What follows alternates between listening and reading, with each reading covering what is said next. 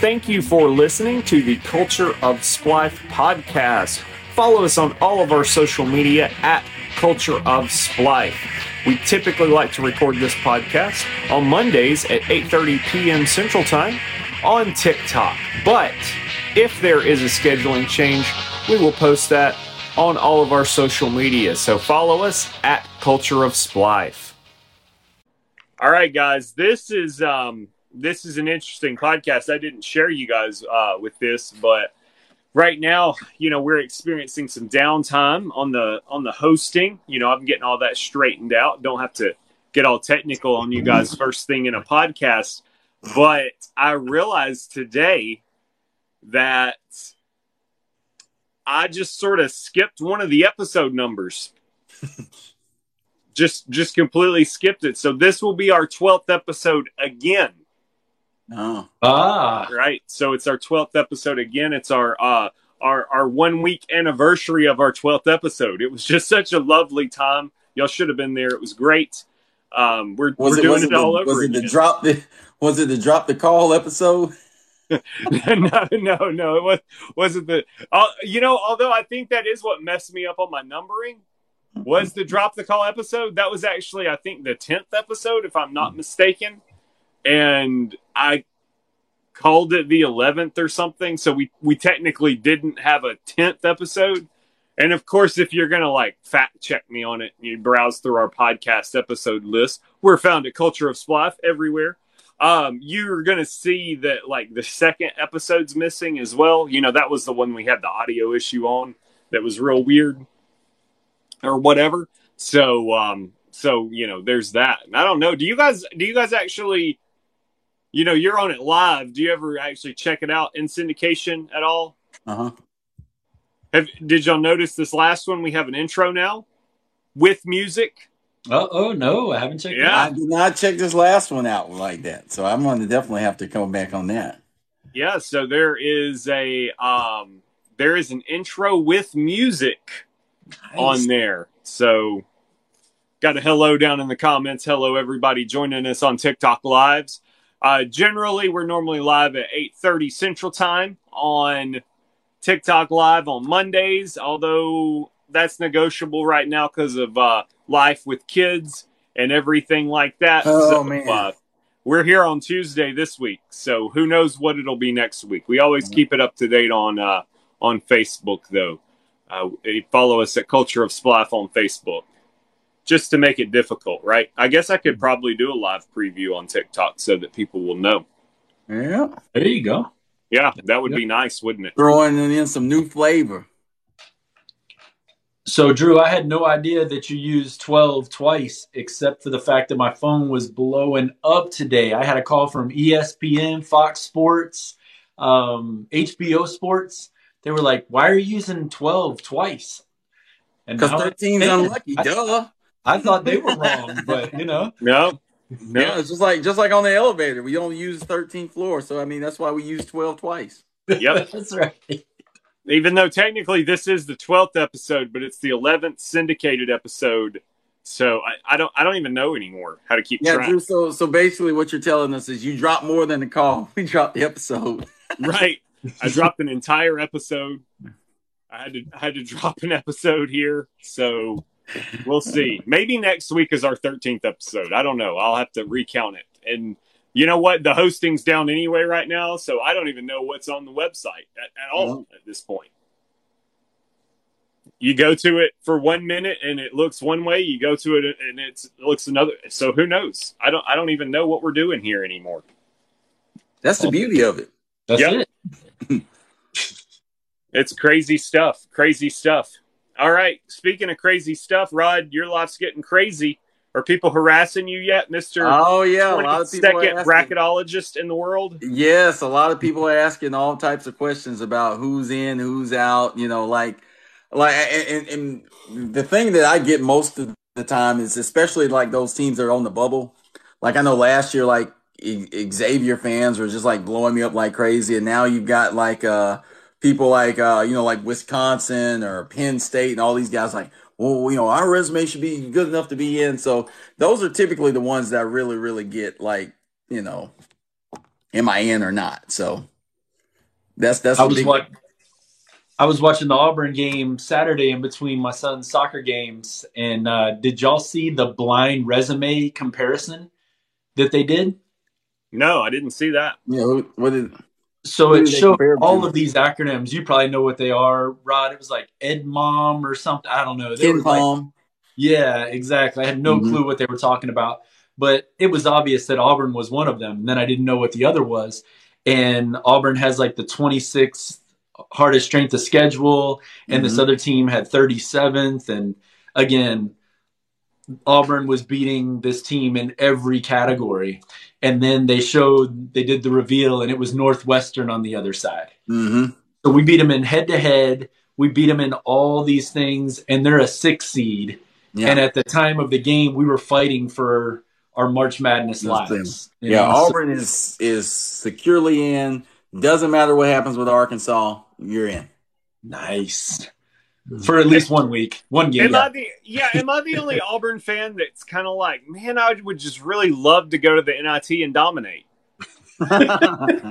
Like, is am am I that guy? Like, because okay, so um, you know, I mean, even on the show, right, Rod? You're an Alabama fan. Me and Josh are Auburn fans through and through. So, so you know, I always have Alabama fans talking to me about Auburn stuff because you know I, I feel like I'm a little bit of a realist, right? There for a while, Josh hmm. even called me the Auburn Whisperer because hmm. I just knew like what's going to happen in Auburn sports, and and this year I'm like, man, I really kind of was hoping for that NIT going all the way to the end because I don't think we're going to do so well in the tournament this year, guys. I'm just throwing that out there. I yeah, I mean, it depends on the matchup. I think probably first round might might be it. But like you say, NIT, you could be the NIT champion and kind of have that whole Central Florida type of claim. exactly, exactly. Shout out, Josh. hey, Andrew, I was about to uh, I was about to talk about Brent Keating. You know, he's a big uh, Oklahoma State fan, big big listener of the show. In fact, he just messaged me that we need to put this link on our Facebook page. So if you wouldn't mind It's already checking to done. see. Big Oklahoma State fan. Oh, and day one just texted me. He can't get on. He can't access live. Man, what's going on here? It, it is We're doing it is on there. I just can't help the TikTok people doesn't doesn't like our uh, listeners. Oh, gotcha. Yeah, So, But tell your uh, boy about Oklahoma State, they're going to have to win a couple of games in the Big 12 tournament to get in. Like some Yeah. people like to have them in. I don't have them in right now. You don't They're have one of those last Yeah. four teams out. Sure. Yeah, they got to play The first Oklahoma tomorrow night, and uh, then after that, I guess they'll probably play like a Kansas or something. I imagine. Yeah, Oklahoma is one of those teams that even though they have a losing record, and obviously uh, us Alabama fans know all too well after getting beat by like 25 by them, they're the type of team that could beat you if you don't show up. So they'll definitely have to win that game, which is almost like a lose lose situation because you're not gaining anything from beating them, but you lose everything from losing to them. Right. That's true. How how deep do you go into the Big Twelve, man? That's that's almost the whole conference making it. If Oklahoma State ends up in there, right? You've only got three I mean, three there- left there's out. at least nine. There's at least nine in there. Pro- most likely nine to ten uh, teams are going to make it from there. Wow. Yeah, that could be. Uh, I, I would I would imagine Texas Tech and Oklahoma not making it, right? Texas Tech, Um, Oklahoma, and Oklahoma State are the are three that I don't have in there right now. Oh yeah, Oklahoma State could could be in um, with a win or two. I think, like you said. Um, although dominate the NIT, right? Yeah. You go in there, you win it all. So You know, there was a crazy stat about NIT for years. It was one of those type of things where the team that won the NIT would make a deep run the next year in the tournament. Like I Hmm. think that was a big time stat, like in mid mid two thousands, early two thousand tens. It was working Yeah, I out that way. Uh, I, I think Alabama was the one that broke that stat, right? Uh, pretty sure he probably did. because Uh, they came up with the NIT win, and then uh, I don't think they made the tournament the next season. I think they ended up firing No. their coach the next season, right? yep, Avery Johnson. Yep. hmm If I am not mistaken. I I could be Yes. a couple of years off there because they. I feel like that NIT win was a big momentum thing for them, and then they just fizzled out. I, I just don't remember if it was over one or two seasons that they did. No, I mean that very next season they seemed to be securely in for a long period of time, and then uh, they just fell apart at the end of the year and in the tournament. And so, I mean the conference tournament. And so that was it. How about Right. Florida State this year? Wow. I must have been under a rock. They didn't even get to double digits. Yeah, they totally fell apart. Um, and then lost today on a free throw. Oh wow. The- like Georgia Tech beat them. Uh, they fouled the guy with with uh, three tenths of a second on the clock. So and, of course he he made the first shot and and and then this is what I do love about decent coaching. He missed the last shot on purpose so they so they wouldn't have a chance to set something up. and amazingly, they weren't the worst team in their conference. Oh no no no no Louisville. Wow. Funny story about them. So their last home game of the season, I got they, they were four and twenty five was their record, which I never thought to ever see the day that Louisville, out of twenty nine games, would lose twenty five of them in the regular season. So their last home game was against Virginia. Of course, they were getting they were they were they were getting you know boat races they have been in all of their games. So they had like the uh, dog trainer with the little dog show with the frisbees and everything at halftime, and the dog just just pooped all over the floor. And so what was crazy about that was I think the announcer said something like, "That's indicative of this season." He he just crapped on the floor. Everybody's You're- been doing that here. You, you are spot on on that one. I, I'd forgotten that that was Louisville that that happened to. Yes. Um, I actually saw it. I didn't see the game, of course, because you know I don't get the ninth ESPN. Uh, my package only goes up to seven, so uh, so I missed the Louisville game. But um, yeah, I actually saw it here on TikTok about four different ways, right? Because when you see it one way, there's music in the background and stuff. And you're like, oh, that that dog just crapped in the floor. It reminded me of uh, this one time. Uh, this is an awful story, but just bear with me, guys. Uh, it's it's not as bad as losing my signal, but there was this there was this one time I was in the Galleria, right?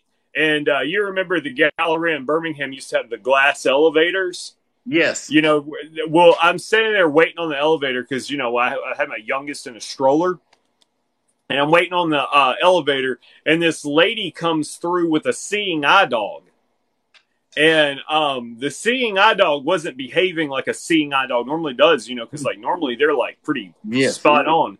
That seeing eye dog just stops, and the woman keeps walking, so she's dragging her seeing eye dog behind her, right?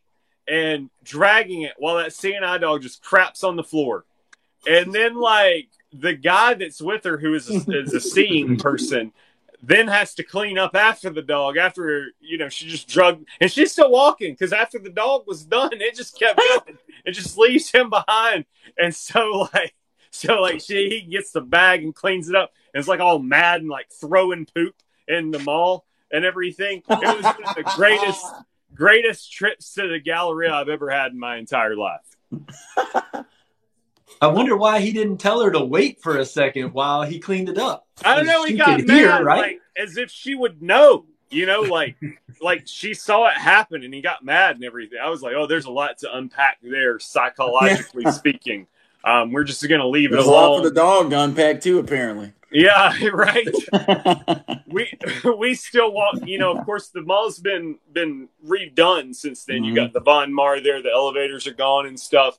But uh, we we walk by there from time to time. It's on the second level. So next time y'all are there, y'all can just be like, "That right there, that's the spot that Drew saw a dog poop in the floor." It's uh, I don't know why I mean, this that was, that was the greatest digresses to situation that topic. irony of all time. That that halftime show, though, for Louis. So speaking of uh, speaking of pooping on the floor, did y'all see the end of the Celtics game last night? I did, man. Talk. What happened? So uh, the game was tied. They were playing in Cleveland. Cleveland was a big favorite. Not that that matters in the NBA. But uh, Grant Williams went to the line with, I think, 0.6 left with the game tied. and uh, Donovan Mitchell walked up to him, was talking trash, and you can read his lips. He says, "I'm going to make both of them," and he proceeds to miss both of them, and Celtics lose in overtime. Celtics are struggling, man. They lost against the Knicks in overtime this weekend. Man, But- that game, I I was actually following it, and it was it was hyped on Twitter like all day yesterday, and so I was like, you know what, we have a sports podcast. I am going to pay attention to this game, and nope, went to bed as as I do on many sports. That's what I do. You know what's so funny about Grant Williams is at Tennessee, he made a name for himself being a flopper. Like that was his thing at Tennessee. Like all he ever did was flop, and I mean even early on in the NBA. So how how ironic is it for him that his biggest flop was that was was calling making two free throws and missing them both. right. I did watch an unbelievable game. I think that was Sunday night. Um, the Clippers and the Grizzlies, I think. Mhm. Yes, sir. The. Grizzlies scored 51 points in the third quarter. And uh, the Clippers have been controlling the game, obviously, until that. And then they uh, went into the fourth quarter down, I don't know, nine or something like that. And they outscored the Grizzlies 38 to 21 in the fourth quarter to come So back. the Clippers finally won a game since uh, Westbrook has been there. yeah, exactly. Westbrook. Yeah. oh man, he got some negative press today. I guess, and and we've seen him do this a lot. Uh, he, he allows fans to get under his skin. Have y'all Very noticed this? Very much. So against uh, Sacramento a few days ago, um, a fan must have said something to him, and he called the usher over to kick the fan out, and he was going like this. I mean, like uh, again, you know, the, the the only thing you should be doing this to is your game at this point. I mean, like you, I mean, he's the last guy that should be giving anybody the the uh, the Apollo sign, the Showtime at the Apollo sign. I mean, like goodness, Did you see what Draymond Green said? uh, he said, you know, when you start playing basketball, you're taught if you're open to shoot. Um, but if you're open all the time, shouldn't that tell you something? yeah. And then it showed him like barely at the free throw line and Westbrook at the three point line. You know, like not even thinking about going out there. I, I mean, and, and some of his his bricks and and air balls have just been like epic level ones. I mean, like, I mean, there was games where I've been like watching these air balls, and I'm thinking I'm gotta duck this in my living room. I mean, because it's just, like it's coming at me. Maybe he needs to call Markelle Fultz and maybe get his shot fixed like Markelle did. That's that's some straight up high school basketball stuff. I remember uh, I- when I was in college, I was an athletic trainer for the high school tournament, you know, because it was hosted at my college. Mhm. And um, there was this one guy that was talking to me, knew me from, you know, we had classes together, and he was coming because his high school was playing, and he's like, "Yeah, man, that's that's my guy right there. Watch him. He's he's he's a playmaker, man. Watch him. Watch him. He's the playmaker on the team. He's a play." It just kept hyping this guy up. I was pumped during warm ups. He didn't seem that impressive, but I was pumped. That guy stood around on the basketball court more than anything I've ever seen. And then the like three shots he made, I had to dodge because I was like, you know, right there underneath the goal. And I'm just like, whoa, what's happening? the Uh, playmaker making me play. That's what's we're playing dodgeball. That's what we're playing. That's what that's what that reminds me of. Speaking of playing, y'all ready to play a little Uncle Joe's? talk to Let's play us. some What Uncle Uncle Joe's Joe trivia. got for us? Yes, yes. So th- those of y'all that are tuning in for the first time or are here all the time, um, we're going to play a game we like to call Uncle Joe's Trivia. So Uncle Joe is my uncle-in-law, and uh, he'll pull me aside in in uh, holiday get-togethers and hit me with a, a trivia question. So uh, that's why we decided to, to name this segment Uncle Joe's Trivia. And in Uncle Joe's Trivia, what do we do? we don't cheat. That's we right. act like we're at the at the sports bar. It's trivia night, and we have to have our phones away, our World Book of Knowledge away if we brought that in, trying to sneak it in there. Um, so just use your brain. Give us your best. So we got two questions for you tonight. The first question is, as we all know, Antoine Davis, Mike Davis's son at Detroit Mercy, was three points away from breaking the all-time scoring record in NCAA history. And some may know this won't be the trivia question, but Pistol Pete Maravich actually has that record with 3,667 points. So it took Antoine Davis 144 games to get 3,664 points. How many games did it take Pistol Pete Maravich to get 3,667 points? Yeah, this should be good right here. At I saw least Larry just seven. came in. Oh, yeah, you already said And it. Eric, day one. Welcome back, Larry. That's right. You the man. Larry, you got an answer for that? How many games? How many games did it take Pistol Pete Maravich to have the all-time scoring record in NCAA history? Like, if we really even think about it, like 3,000, 3,300 points, right? That's a lot of points. That's a lot of points. Yeah, and I'm going to hit y'all with a with a stat when um, when I give away the answer that's going to blow our listeners with a stat when um, when I give away the answer that's going to blow our listeners' mind. He played what three to four years. Are you talking about uh, Davis or are you talking about Pistol Pete? Mind. He played what three to four years. Are you talking about uh, Davis or are you talking about Pistol Pete? I'm talking about Pistol Pete. I was talking about what Larry was asking. Oh, oh, oh, my, my back. Yeah. Um. So while there you go. 168. Wow, that's a good guess. Stay tuned, Larry. Stay tuned. Don't look it up. Stay tuned. All right. So, our second question, since we're talking about the NCAA tournament, I thought a, a good question for tonight would be there has only been one 16 seed to upset a one seed in NCAA history. Who was that 16 seed and who did they beat? This won't help you guys, but Drew can tell you I called that. Yep, that that that is a, a date which will remain in infamy. Although, although I will say this, Josh, I, I'm going to be fair here. This is specific to the men's tournament. The women's tournaments, it, it has happened in before. Um, Yes.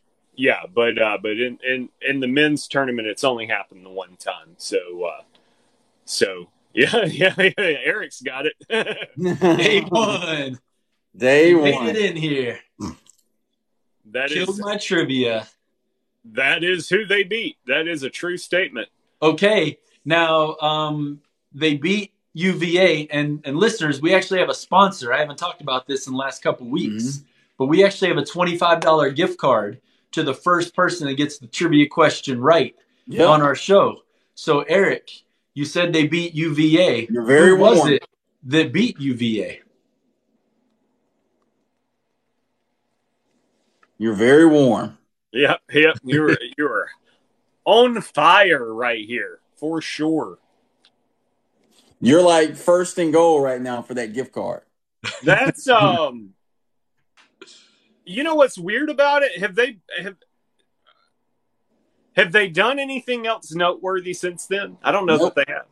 Nope. Yeah, I don't think so. it was just that time. They're not in your bracket this year, right? Oh, no. I mean, hey, you know, this is conference tournament week, so anything can happen, but no. No, I don't. I don't know that anything can happen that's that drastic. So, because like I'm thinking here, like let's just say a for instance. Okay, let's just throw out a hypothetical. The worst seed you know, in the in their conference tournament, worst seed in their conference tournament goes on to just hot streak, wins their tournament. Do they make it to the?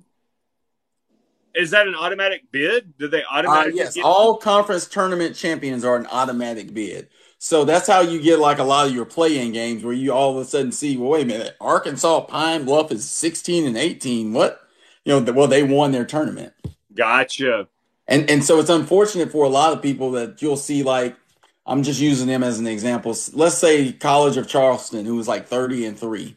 Let's say they lost to Hofstra or something in their conference tournament. Well, they're that team that, you know, Dickie V and everybody is shouting about, this is a travesty, baby. How are they not 30 and 3 not in the tournament? This is usually how that happens. They Well, yeah, I know, I know that's like normally what like St. Louis, their bid into the tournament is winning Mm-hmm. their conference. Um, but I, I don't even know that they would do it this year. Um, We call that the UCF rule, right? You don't play anybody, you can't get in the dance, you can't play for the national championship. yeah. Sorry about you. Yeah, and and the terminology for uh, uh, well, especially if it's from like a major conference or at least a decent mid-major conference that gets multiple teams in. If you just get somebody that gets hot and wins three or four games in a row in the conference tournament, it's called a bid stealer. They basically stole a bid from somebody that was expecting to get in as an that large team. oh, there was one team. I wish I could remember who it was now that uh, that I was thinking. Oh, nope. Uh, you know what? It just hit me. That um, is the ultimate potential bid stealer. In fact, uh, their uh, their music department's going to be at my church tomorrow night.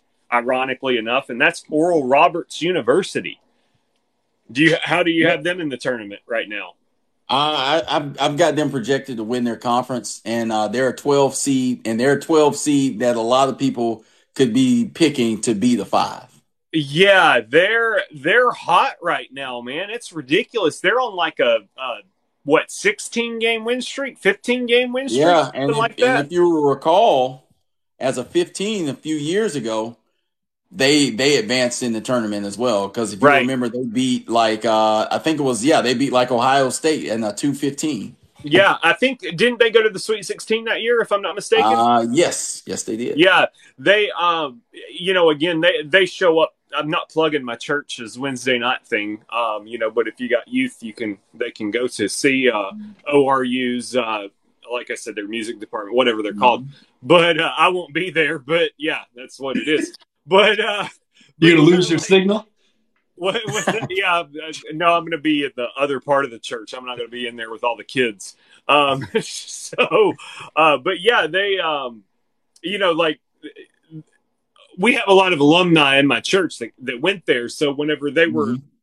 hot like that last time, you know, like it was a big thing everybody was talking about. And uh, Mhm. I know this time, like it's, you know, it's this year's their year to go further than they've They are a team that, that can very well advance. Now, like I said, they they're projected to win their conference tournament, which I, I expect them to. If they do do if they do that, you should see them as a 12 seed. And we all know like the 5-12s produce most upsets around. They're going to be a very trendy pick uh, to beat whatever five they go against.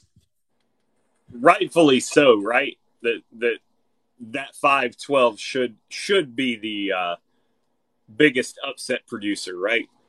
It, it most certainly should because it, and, and there's actually a science behind it. Uh, the 12 seed is typically the top mid-major seed Right. because usually your mid-majors are seeded or your your lower end people are seeded between 12 and 16. So typically your best one is going to be around that 12 range. And then usually what you end up getting out of a five seed? You either get a team that totally overachieved that was picked to finish like ninth in their conference, but they they end up going like say like 22 and 9 or something like that and or, or 23 and 8 or whatever it is and then they um and, and and then they go on a run and so they're a team that's that's overachieved that they're not as good as what their record shows and so it's easy pickings or it's a team that was supposed to be like number 1 and they just floundered around and they pulled it together enough so it's it's either an overachiever or underachiever that's a 5 seed so Day one, it is not Richmond. Yeah, not Although Richmond, that's- Bobby although- Dodd University. Or Bobby Dodd, you. I just looked up Oral Roberts' streak. That's a uh, 16 win streak, also undefeated at home, sort of like the uh, the Alabama Crimson Tide. Yeah. Yep. Up You know, I- 15, up 17 with 15 to go, and we couldn't close the deal. No. And and like I said, you know, Bama alum, Bama fan, but things have just not been the same with the team since the since the the Miller incident and the distraction. I mean, still winning games, but I mean, there's they've been very close.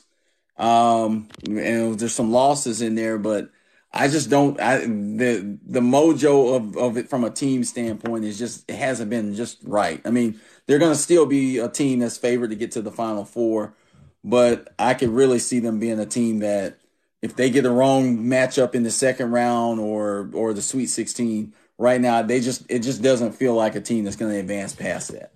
Yeah. A buddy of mine told me that they remind him very much of Auburn of last year.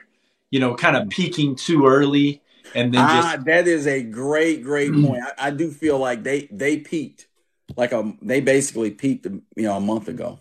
yeah. Well, the the beauty is is they're not losing yet.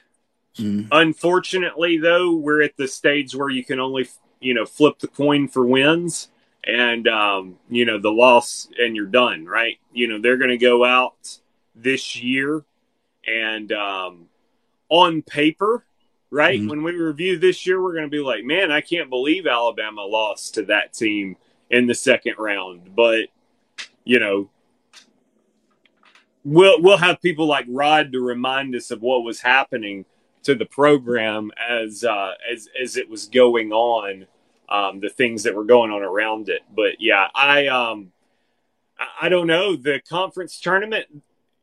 They may get get upset in that one and uh, and and fizzle out there.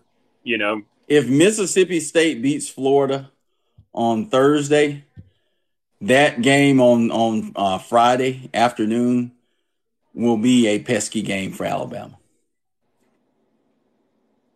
I see I see both of them being a pesky game for Alabama right now. Just to be honest. And, and then in the tournament, do you really think Brandon Miller's going to be hot for six straight games?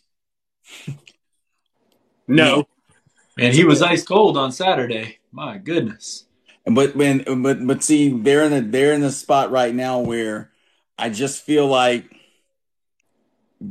everything's riding on how hot he is. Especially when they're going up against high level competition. I just I like I said, I mean, it depends on the second round matchup for an upset there, but I just don't feel like I, I, I feel like the destination will probably end around the Sweet 16. With like three minutes left in the first half, they were shooting 16% from the field against A&M. Insane. And they were only down 12 at the half. I mean, credit to them, they battled back and got it within the basket. Yeah. Until your guy passed it directly to the A&M guy. Yep. I could not believe that. But I did say, uh, I did say uh, the the day before when uh, I had some uh, some buddies asking about it. I was like, Bama's not going to win. Um, they're not going to beat Texas A&M. I mean, the SEC was already wrapped up anyway, so I was like, they got nothing to play for. Texas A&M is, is trying to improve their seed. I just I didn't see a scenario where I really feel like they were going to win that game. yeah. All right. So, with that being said, why don't we do it just like we did the Super Bowl, week over week? Who's your prediction to win the tournament, Rod? Are we talking about the conference tournaments right now? no, We're talking about the whole okay. thing. We're going to start early right now. All This right, so gonna obviously it'll- like it'll- milk, just like our Super Bowl predictions. Yeah, so obviously a lot of it is going to depend on how the uh, how the brackets uh, fall as far as uh, who's in what region. I mean, Kansas, you probably have to go with, uh, re- you know, regardless of what bracket they end up in. I think they're they're pretty safe. Um, Arizona, although they're struggling, depends on the bracket they're in. I think they're a team that can get hot enough. I do believe UConn is going to be in the in the Final Four. Uh, I just think the the pieces they have Uh, and then, of course, you'll have that mystery team. And you mentioned something earlier about a, a team that's really gotten hot here because, I mean, for almost all of the year, their roster was depleted and injured, but all of a sudden they're starting to slowly get people back together. And that's Kentucky. You know, Sister Jean from Loyola of Chicago on Good Morning America last week actually predicted them to win it. So we'll see how that how that ages there. No pun intended, Sister Jean. I know you, she's 103, the oldest author we've ever had, and still a chaplain of Loyola Chicago. Wow. You know, so so that my my four teams right now, I would say, are Kansas, Arizona, UConn, and Kentucky. But this is all subject to change when the brackets come out. No, one team, Rod. One team. You only get one of them. Okay, one team. Oh man, I don't see Kansas going back to back. I'm gonna say UConn's gonna win it. Dang it! Dang it! That was gonna be my pick. All right, Josh. Who's your one team? Wow. I know Wow. it's tough, right? UConn. Wow. Um, I kind of like UCLA. Ooh. Yeah, I like UCLA. I don't know if they'll win the tournament, but um, I don't know. They just always play so well in the tournament. And uh, you got Tyger and uh, Wacket. What's his name? Yeah, uh, Jaime. yeah, Jaime Jaquez? Jaquez. Mhm. who's really playing well. Um, so I don't know. They would have been a shoe in for my final four, but two nights ago, their uh, one of their key players, he's out. Oh, really? Yeah, I- Not like Ja Morant out, right? Huh? Not like Ja Morant out, right? No, I think he's done for the season. No, I'm saying. Sorry, that was bad. Oh yeah, yeah, but John, awful. yeah, yeah, yeah, yeah, yeah, yeah, yeah. So he was injured, I guess. He was injured. Yeah, He didn't do something Yeah. stupid like that. Ah, yeah. I was about to say yeah. It, it wasn't self inflicted. Oh, shout out to Plaxico Burress. we hey, while we're at it, shout out to Cheddar Bob. Who's Cheddar Bob?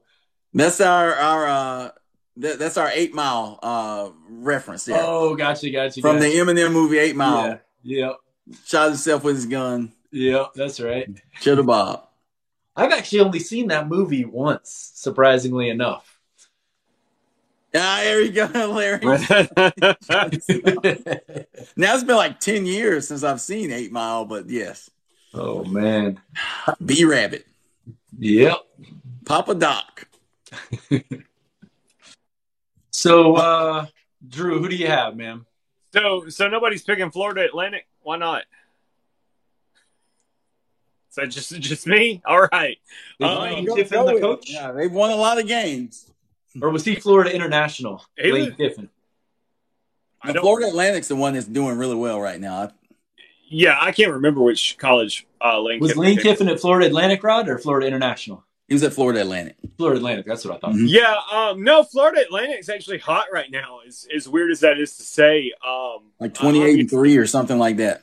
yeah, obviously I'm just kidding. Um, but uh, I don't know. Can we can we count out Purdue?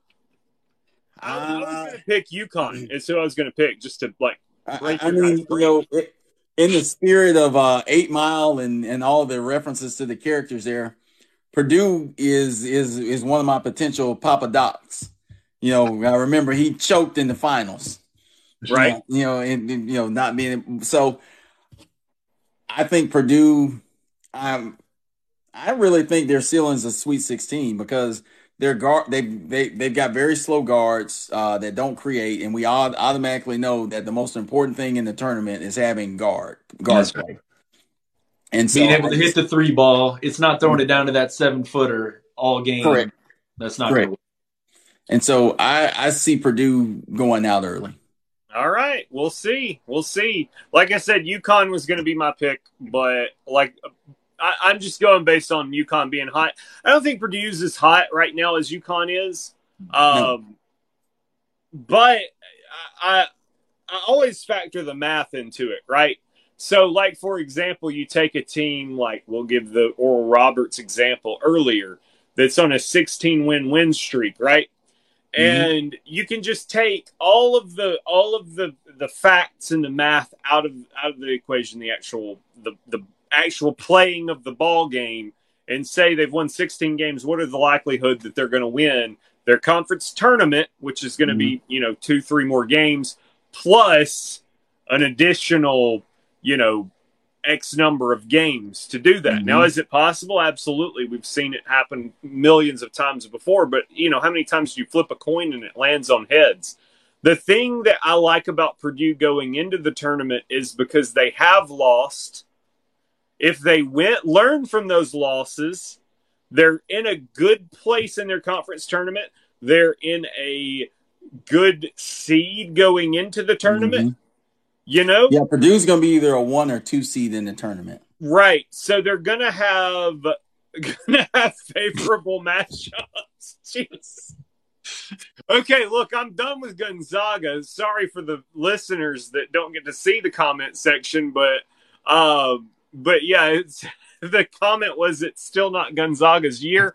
Question mark. Um, look, I'm done with Gonzaga. I'm sick of putting them in my final four and getting my whole bracket ruined. I'm done with that. You, you know what's really crazy about that is it seems to me like, especially like the last four years, all of the talking heads on CBS and ESPN, whether it's Seth Davis or or you know any of the Bilas or any of them, they pick Gonzaga to win the championship now. Like that's the only thing anybody does. because you have to, right? Because if you get it right, you're going to be the guy that got it right. But right? yeah, and, that- and if you get it wrong, you know, it, it's whatever. It's the opposite of being a kicker in the NFL, right?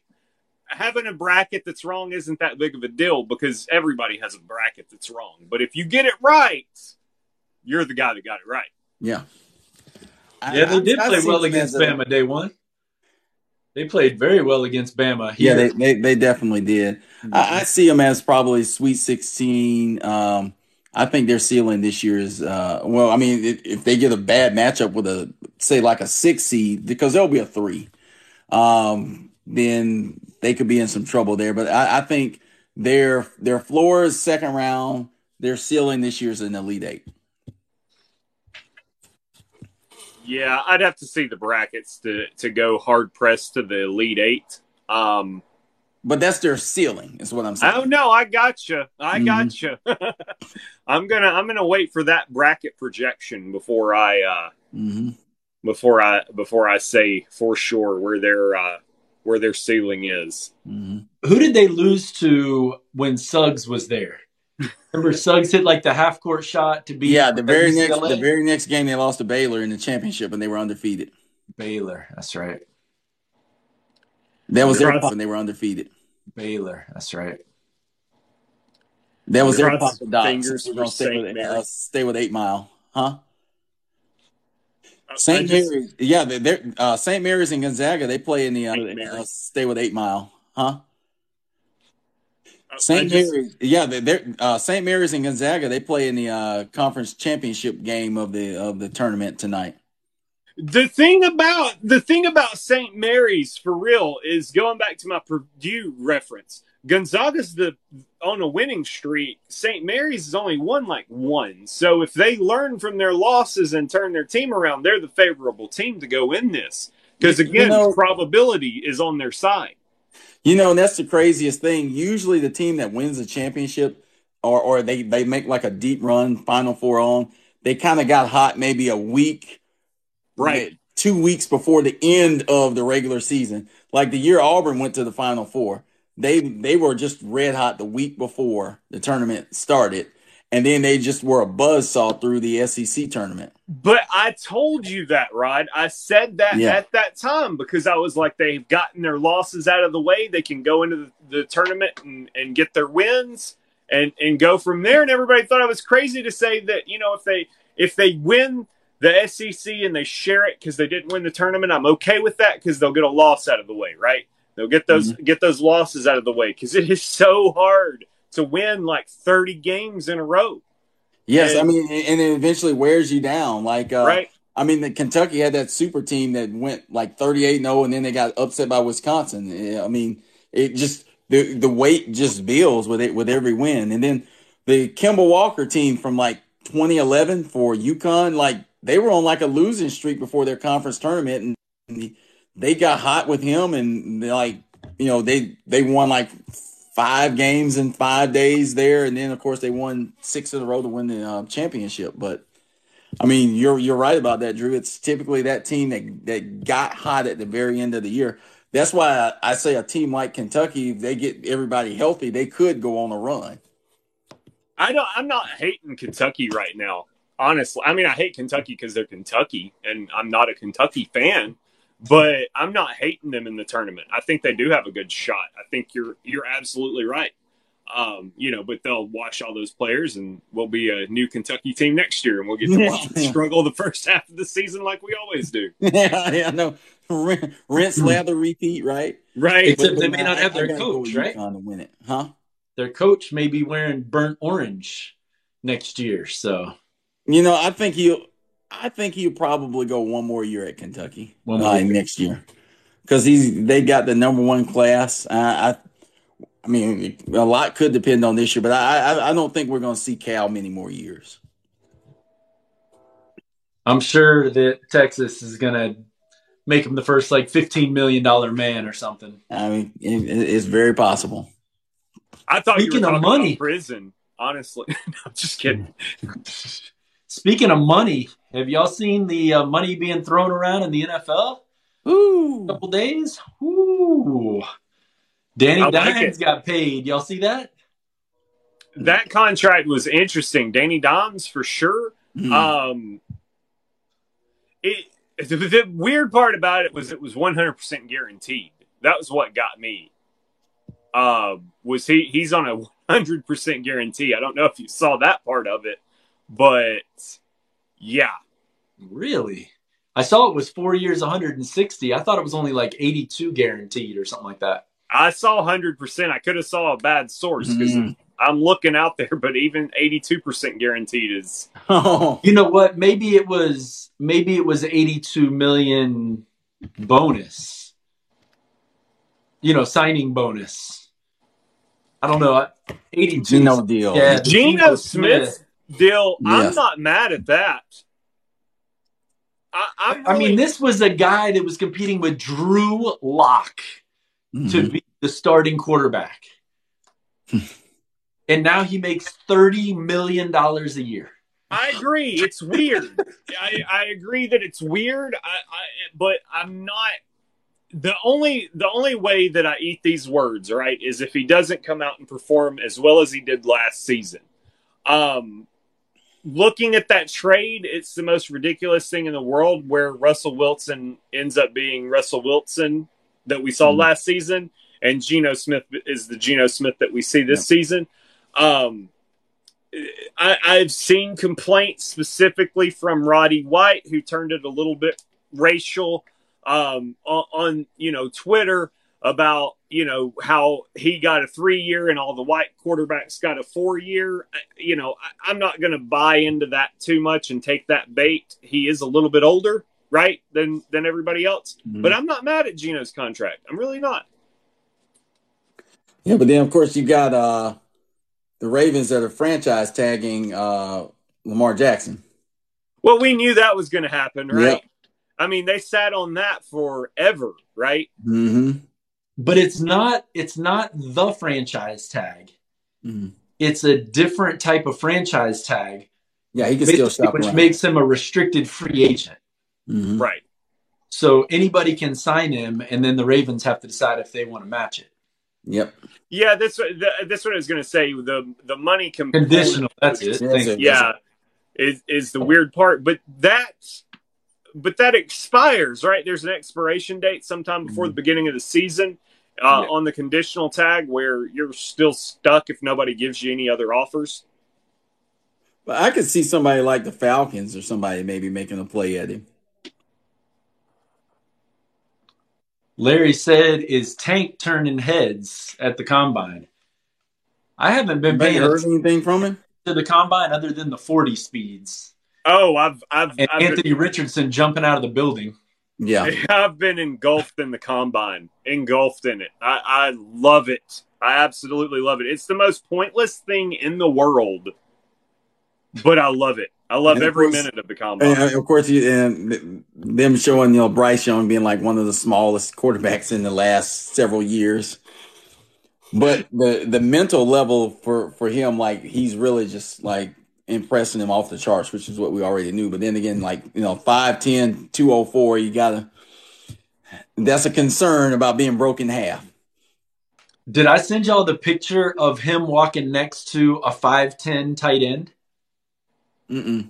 Oh, I gotta I gotta find it and send it to you. You know, like they're walking in to go to meetings for the combine or whatever, and it said, Here's Bryce Young and here's a 5'10 tight end next to him. And he had to have been like three inches taller than Bryce Young. yeah. I- you know, it's like Charles Barkley, right? Charles Barkley Mhm. was six six. Yeah. Charles Barkley's like six two. You know, it's they just Man, make up You always inflate all of the the numbers there. Uh, I mean, I guess Right. plus plus or minus three inches, but but but Young's like acumen for or, or you know, for for the game and and understanding of defenses is just like unmatched. There's a five ten tight end. Yep. You, you I'll who- post a picture on our Facebook page so everybody can see it. We you know who has them been my favorite story of the combine, and that's Owen uh, Pappoe from uh, from Auburn. Yeah, Dude, he's fast. He's Yeah. strong. He's a beast. His draft stock went way up because of the combine, man. I don't care if that guy knows a lick of football. Like he Mhm. is I saw the combine results and he's up there in between like a couple of like uh corners and a running back or something. It was amazing. There is no reason a man that size should be running a sub four five forty. It's crazy. That's how you secure the bag. That's right. Shout Right. out to Darrius Heyward-Bey and uh, John Ross, right? Yeah. John Ross ran like a 4.27, signed with the Bengals, and I still think he's waiting for his first touchdown. I'm not sure. hmm He's not in the NFL. I know that much. No, but yes, everybody was just super impressed. But I remember that Yep. it's four two. 4.27. Yep. Well, four So- twos. I mean, you don't get better than that, right? Yeah. Literally, you don't. I think Bo better. Jackson's borderline. That's borderline like created player. Right. Pappoe to the Raiders, I guess. Day one. Yes. Yes. I remember when the Raiders drafted uh offensive lineman out of Iowa, I think. Last name Gallery, when they could have had Larry Fitzgerald. Mm. I'll never forget that. I mean, I didn't know anything about whatever Gallery's name, but I knew Larry Fitzgerald was a stud at Pittsburgh, and I couldn't Oh, believe amazing. that they didn't take him. But Look, it's it, you know the we can talk about all the science about all of this stuff, but honest to God, I think they should just start assigning people NFL to the NFL teams. Like I really do. like it doesn't even make any sense that we hype up the draft and do a combine. We should literally just be like, look, y'all are just all going to practice. This is your NFL team, and they're going to cut y'all, and whatever's going to happen. Because in all seriousness, I mean, you look at every pick. I mean, for the love of God, the 49ers went to the freaking NFC championship with the last pick of the draft. And I'm not talking about the last pick of the draft like five years ago that turned out to be like Tom Brady wearing a mustache or something. I'm hmm. talking about literally the last pick of the draft ends Right. up in the NFC championship.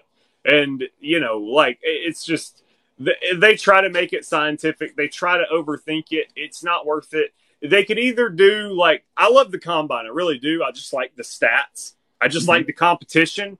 I mean, I feel like they should just give out rewards at the combine. Honestly, like forget the draft. We need to shorten the draft. We need to do all seven rounds in the time that it takes us to do one round, and like like that way they have an excuse when they make a stupid pick like that, and we're all like, why did they do that? We can just be like, oh, because they only had 15 seconds to make that pick. That's or why just they pick did it. teams like we do in the play, uh, like we do on the playground. Exactly. Any, mini, miny, mo. Rock, paper, scissors. That's what we're gonna do. And then we're gonna we're gonna trade them all. It's gonna be awful for cap space. I don't even care. Let's just Or like a fantasy football draft, it's just auto pick. Yep. You know, Yeah, that's- there. I'm good. I'm good. You I- got I mean, six for, for, kickers. for Guess people what? like the Raiders, I mean, that, that might work out better. The Raiders and Bears. or the Browns. I don't know. Yeah, Y'all Browns heard as well. I mean, all their of it's awesome working better for them. that they always have? Oh yeah, day one said Malcolm Butler. I mean, you can go with Tyreek Hill. You can go with um, who's the the guy that was with the Chiefs that kicked a girl or something and got released and went to the Browns. Um, stud running back.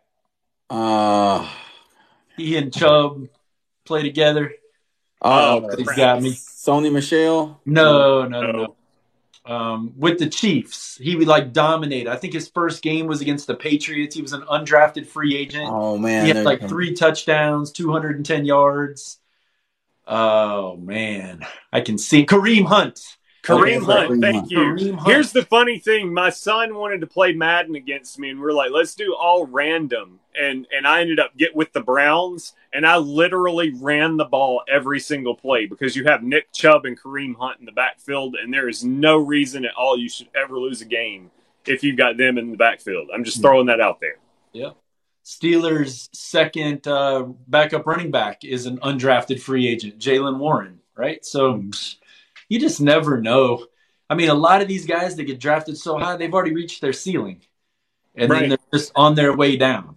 So I see Eric got Mixon out there. I mean, obviously we know Nerf guns is his kryptonite. what? Mixon, you didn't heard this, this Joe Mixon? No, the only thing I remember is him beating the heck out of the girl in the Oh yeah, crystals he or like, whatever I it was. like she ended up like having her jaw wired shut for like three months after he hit her. I, I saw that. It was awful. Yeah. No, he he he recently. I mean, this is just before the the the uh, Ja Morant incident, but in his neighborhood there was. I guess it was. They say it was like you know after midnight or whatever. It was some teenage people that were uh, having like a Nerf gun fight or something like that, like near his house, and you know, like he came out with the gun and just he fired eleven shots, and one of them hit the thirteen year old like in the leg. Wow. And he was just in the news recently for doing something too, wasn't he? That was Like it. a couple months ago. Didn't he do something like right after a playoff game or something? He got in trouble for something else and then they cleared him. Uh, Yeah, I mean that's that's that's been the story of, of of of his career. But no, this just happened here, and so it was just. Yeah. I mean, like he. Uh, I mean, it was a minor gunshot wound, but still, you shot a thirteen year old in the leg that was having a Nerf gun fight outside of your door. I mean, Speaking of guns, a, a superstar was waving a gun in a nightclub, wasn't he? Oh, not okay. yeah. that was a good one.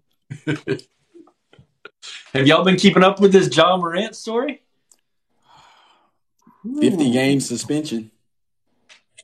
That's probably going to be it. And Uh, things could get worse. They're saying if they found out that he had the gun on the plane, there's some whack, crazy Colorado gun laws or something. Like this could get really dicey for sure. This will be the most news that Colorado's gotten since Kobe Bryant, you know? Yeah, I mean, and, and it's and it's really showcasing the ugly side of social media when people just aren't really thinking.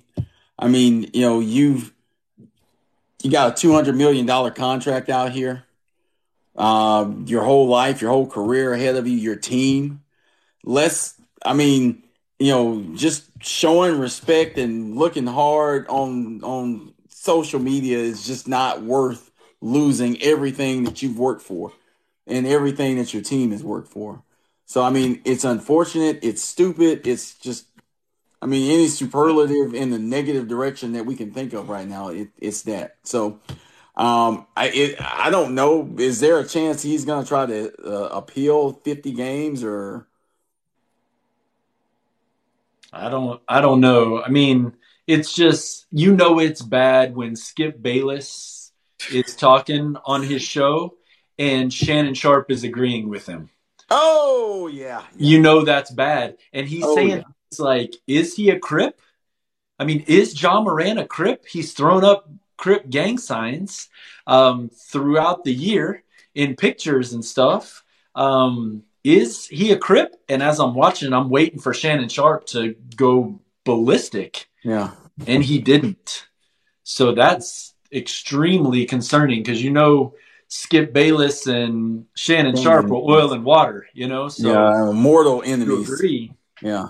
But but Shannon has voiced his just utter disappointment at Ja for this. Yeah. Yep. I mean, here you are. You got your first Nike shoe. You got a $30 million a year contract at what, 22 years old? Mm-hmm. You grew up in a, in a, um, a, a dual parent household. I heard he went to private high school. Mm-hmm. I mean, the guy was set up for success. I mean, you you you got a daughter. Uh, you know, you you've actually set yourself up for being a role model. Like the craziest thing about it uh, is my daughter's favorite player uh, in the NBA was Ja Morant. So, you know, I mean, everything ahead of you. Yep. Comment down down below says when will they start looking for signs of CTE and players causing these kinds of problems? I um you know, I I don't I don't know if it's a head injury or just something wrong with the head, right? Mm. Um, but you have to you have to sit there and question like what the heck is your priority, you know, and and how is it making any logical sense at all whatsoever, you know? Like uh it, it's just uh it's it, it is crazy, right? And that's the problem is that it's it's legitimately crazy. And that's not the medical term, but that's what it is, right? It is crazy and people like that do need some help and uh it it's troubling to me that they're not getting it necessarily. Well, um, but whether it is CTE or any other relevant um, you know medical diagnosis out there because you you literally yeah, I was not Yeah, mentioning I that name. and- and- I wasn't and mentioning what- that name. I didn't say it. I didn't say that name. But Yes. but but but I mean, like here's here's the thing. Like outside of the medical uh, situation with with with just the medical term and the the things that have happened with CTE, I feel like on a figurative level, there's a there's a huge CTE with respect to accountability out of young people as well as these athletes right now. And I think that's really the the the the the, the crux of the matter is at no point is anybody feel like, particularly these younger athletes, that they should ever be held accountable.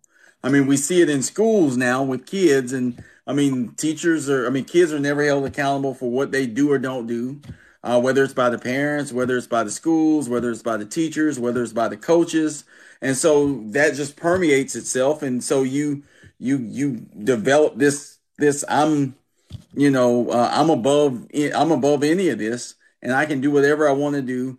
And there's no repercussions for me because I've never been actually held accountable for anything. And so and and this is this is what eventually happens. I mean, at some point there's got to be somebody that can look beyond Ja, you've got a 200 million dollar contract. You're the most awesome thing in the world. You're the greatest dunker we've ever seen. Your team is awesome. You got a chance to win. Like at some point somebody's got to be able to pull him to the side and say, "Dude, you're blowing this."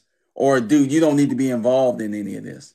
But I mean, I don't. I there can't be somebody in his life that was willing to speak to him like that for him to feel like he was okay to do this.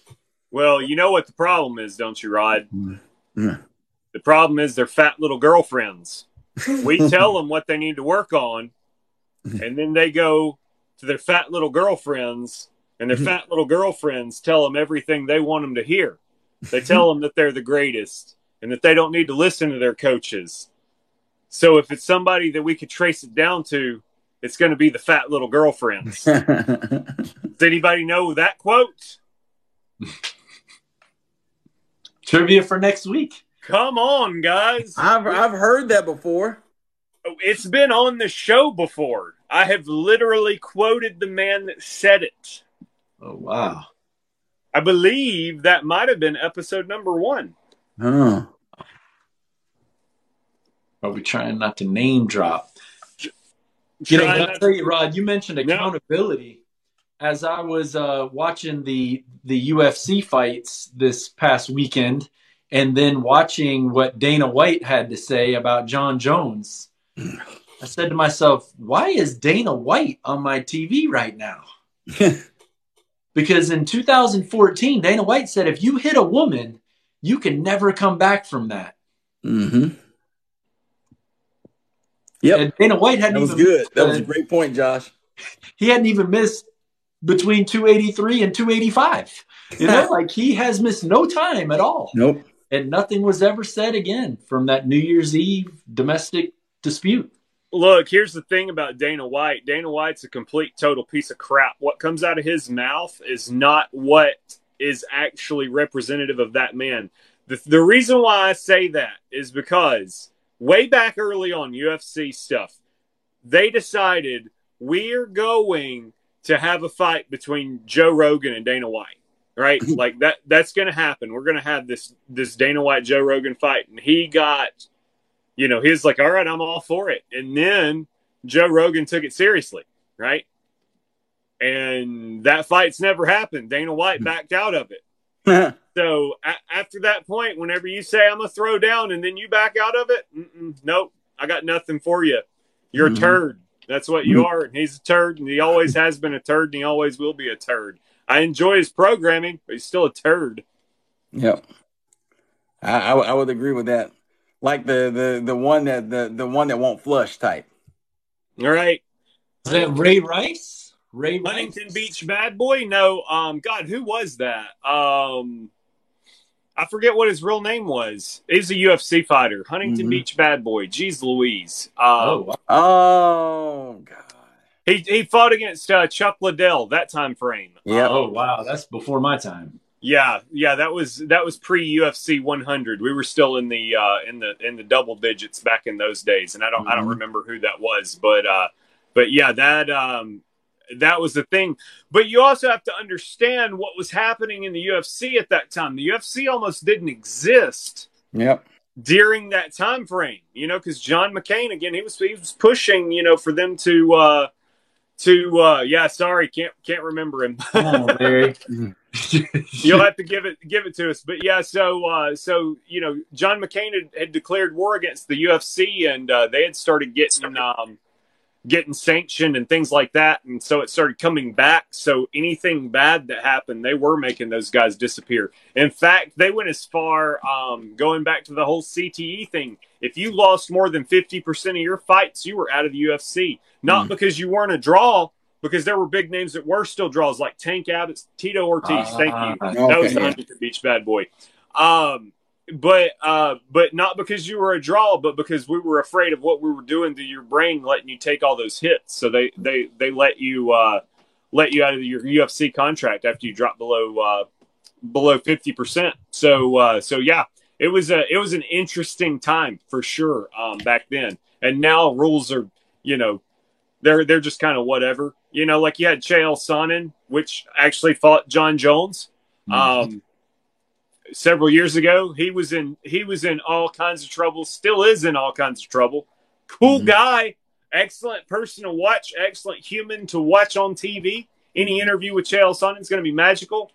But yeah, but I mean, J- Jon Jones is the best in the world, though. So uh, so uh, you know, Mhm.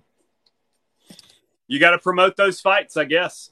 Yeah, Yeah, I mean, I picked him to to win that, but I was like, eh, three years out of the game, this is going to be a tough fight for him. And I think by the time I finished saying him, I think the fight was over. Yeah. It was that was insane, and I, Yep. I really don't even think either one of them threw a punch.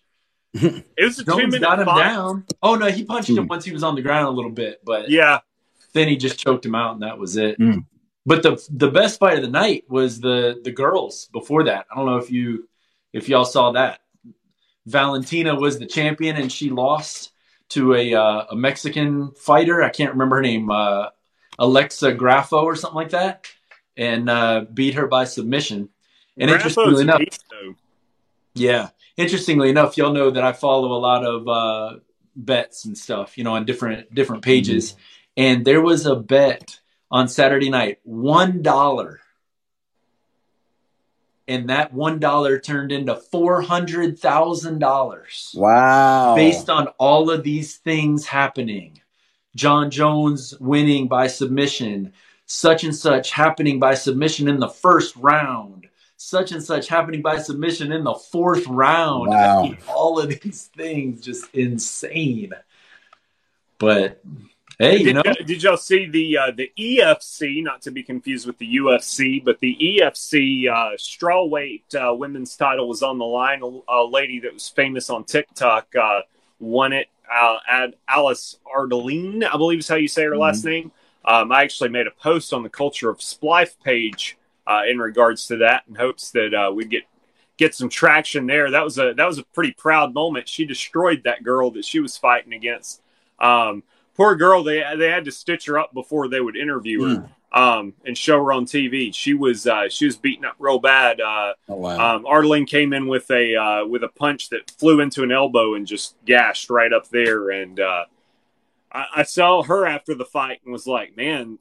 To win that fight, that was pretty rough. But then I realized that everything on her was not hers; it was who she Mm. was fighting against. And I'm like, ooh, this was some straight up Stone Cold Steve Austin in the stunner kind of uh, kind of uh, stuff coming out here. I'm not saying the word that it is, but y'all know what happens when you get cut, right? yeah, Um, so, so yeah, like that, that, she was messed up pretty bad. So, uh, it's uh, it, it is always a breath of fresh air though. Uh, women's post fight interviews, I will always love it over the guys' post fight interviews. Um, because uh, she she was like, you know, yeah, I didn't use my elbows a lot the first time, you know. Then I went in for a couple of elbows, you know, and I saw what it did to her. I, I wish her a speedy recovery, and I'm like, you literally just did that 30 seconds ago, and you're praying for a speedy recovery Yeah. for your opponent. That's got to be the most passive aggressive, awesome thing I've ever seen in my life. hey Larry, you said that uh, the UFC is looking for their next face. Um, I don't know if you saw the fights, but uh, there's this guy Bo Nickal. It was his first UFC fight. I actually watched him in the uh, Dana White Contender Series, and he completely uh, dominated. And um, so he got a contract, and he was actually on the pay per view card for his first fight, and he submitted the guy in the first round. So there's Wow. that guy. Then there's another guy who is he was 17 during Dana White Contender Series, and now he's 18, and he beat a 27 year old in his first fight a couple months ago. Um, I mean, just just completely dominated him. Like, uh, I mean, just I know there's one guy named the Tarantula, right? But I mean, this guy was just like hanging all over, like he couldn't get away, and then he ended up getting choked out. So, um, yeah, there's there's going to be some good fighters in the UFC in the upcoming years. You needn't So- worry. So, what do you think about a submission win? How do you feel watching that fight whenever you get a submission win? It's interesting that you that you asked that because I thought the same thing. Because Joe Rogan was saying, "Oh, you know, this is going this has the potential to be the fight of the night or the the move of the night or whatever it's called." And I was just like, "Huh."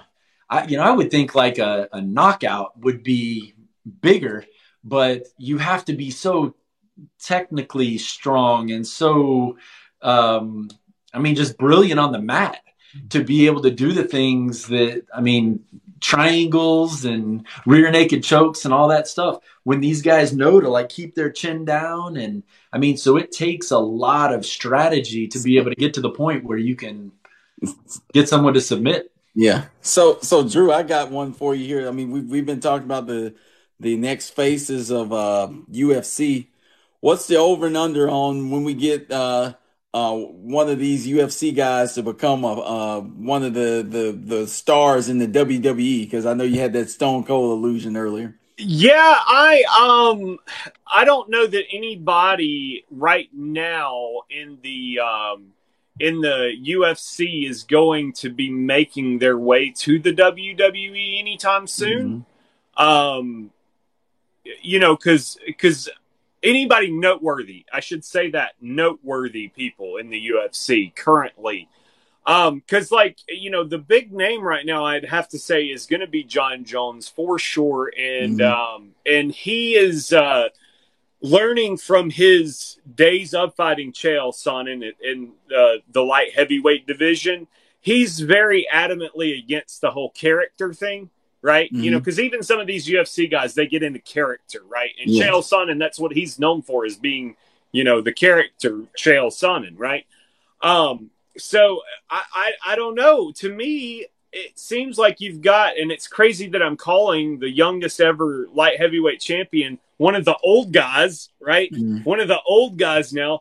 To me, it's a big gap between the old guys like Jon Jones and and the new people.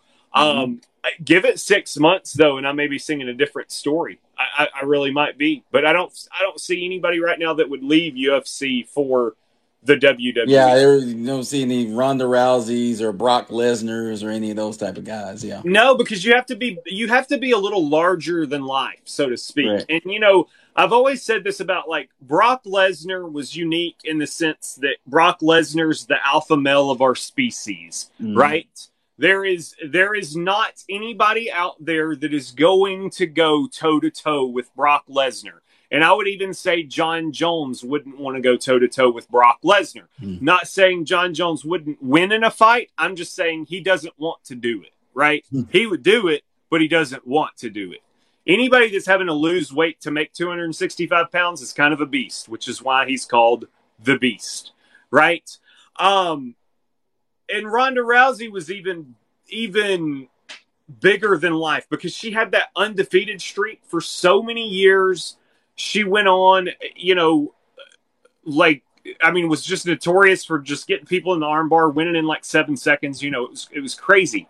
Um, so yeah, I just don't see, I just don't see anybody like that right now. Again, I could be singing, singing a different song. Um, but the good fights nowadays are the lighter divisions, and you do have to be a little bit heavier to be in WWE. So that mm-hmm. could be it. Yeah, he just made the uh, the CM Punk illusion there, Larry. CM Punk is a is a dumpster fire. He wasn't a good wrestler. I'll go ahead and say that he yeah. wasn't a good wrestler. He was famous because he literally didn't want to stick to the script and happened to be the champion when he was a wrestler, and that's why he got famous and people liked him because you know they bought into the whole like he's the good guy and the WWE's the bad guy aspect, which is like mm-hmm. a perfect wrestling line. Then he went on to have the amazing mixed martial arts career that he had. Um, and that's sarcasm if y'all didn't know, because I don't think he ever won a match. And uh, then he Did went he ever to go AEW. more than a round. right. It was it was terrible. I, I I'm not I don't understand what the hype was about him. Given I stopped watching wrestling sometime in high school and picked up when I had kids, so there was years that maybe I just don't get it because I didn't see him in WWE, but he he wasn't good. I've never seen mm. anything that was noteworthy. I don't know why he's as popular as he is. He's basically like the Kardashian of of the the sports entertainment world. Like we just all know who he is and he's famous and nobody knows why. Yeah. And I mean, and it took him to create the same dumpster fire or problems that he had that, that subsequently caused him to leave the WWE he was able to do that in less than a year with AEW. So right, right, and potentially ultimately cost them Cody Rhodes too. I don't know mm. what what made him leave, but I would have to think it would be something like dumpster fires like that in the locker room. Yep. because he was anti-establishment. Yeah, and I, I don't disagree that that's not the reason that he he was such a big name, but it's like that's a storyline, you know. Like wrestling, he manufactured the anti-establishment to keep himself going. Right. At the at the end of the day, though, that's a character. Wrestling's not real. It kind of makes me want to want to like come on this podcast and be a character, right? And not be myself. Because if you guys had me as a character, you know, it could be me versus you guys, and people will be engaged then. You know, and, and then next thing people will be like, I hate Drew Tolbert he's just like that Skip Bayless guy, right? Like, like you know, do we do we need that? Is that what what's a requirement for us to be good? And, and the sad thing about it is, reality TV is is fed into to that type of thing from a character standpoint because you know every every time everybody's sitting up and they're watching these different reality shows, you know, or they're just not realizing the producers have have manufactured about at least 80 to 85% of, of any of the conflict that you see on there. Well, I mean, you know, you guys know me. I had a, I had that that same thing. You know, the the um, the the uh, casting director reached out to me for reality TV, and I start my interview literally within two seconds. It stopped me. No, no, no, no, no. You're not. You're not that person. We want to know about this person. Like that's yep. how my interview started out. It's like I don't I don't give a crap. You know, I I get it. You have a nine to five job, but that's not what we're interested in. We want you in this character. Yep. Now go. I'm going to ask you the questions again, and it's like, you know, it's like oh, it's like that was two seconds. I thought you just wanted to get to know me, right? right? I thought this was an interview. No, it's not like a job interview. We want you in character. Go do your thing do your thing. We want that guy that got 1.2 million views on a TikTok about about a story, you know, that you were telling your son. We want that guy. Mm-hmm. Be that guy. Okay, I can be that guy. Yo, this wrestling stuff, it. It, it. just cracks me up. Day one and I were enjoying a beer a couple weeks ago, and um, there was literally a group of people behind us that were watching wrestling and like all in it and uh, you know we had like a little small talk going back and forth whatever but when the interviews were happening they were just all looking up i mean like grown adults. And i guess that's what y'all are that get all into this but it just cracks me up man. I just think of this as like you know for like teenagers and stuff. And i guess maybe once i found out or once it was finally admitted that it was fake i was like eh, i'm done you know, because I grew up in like the Ultimate Warrior days. Yeah, Ultimate Warrior, you know, Hulk Hogan, yeah. Hammer Valentine, Bret the Hitman Hart, mm-hmm. you know, where it was like legit, but I don't know. Once I found out it was fake, it, it hurt. It's like, why should I waste my time watching this?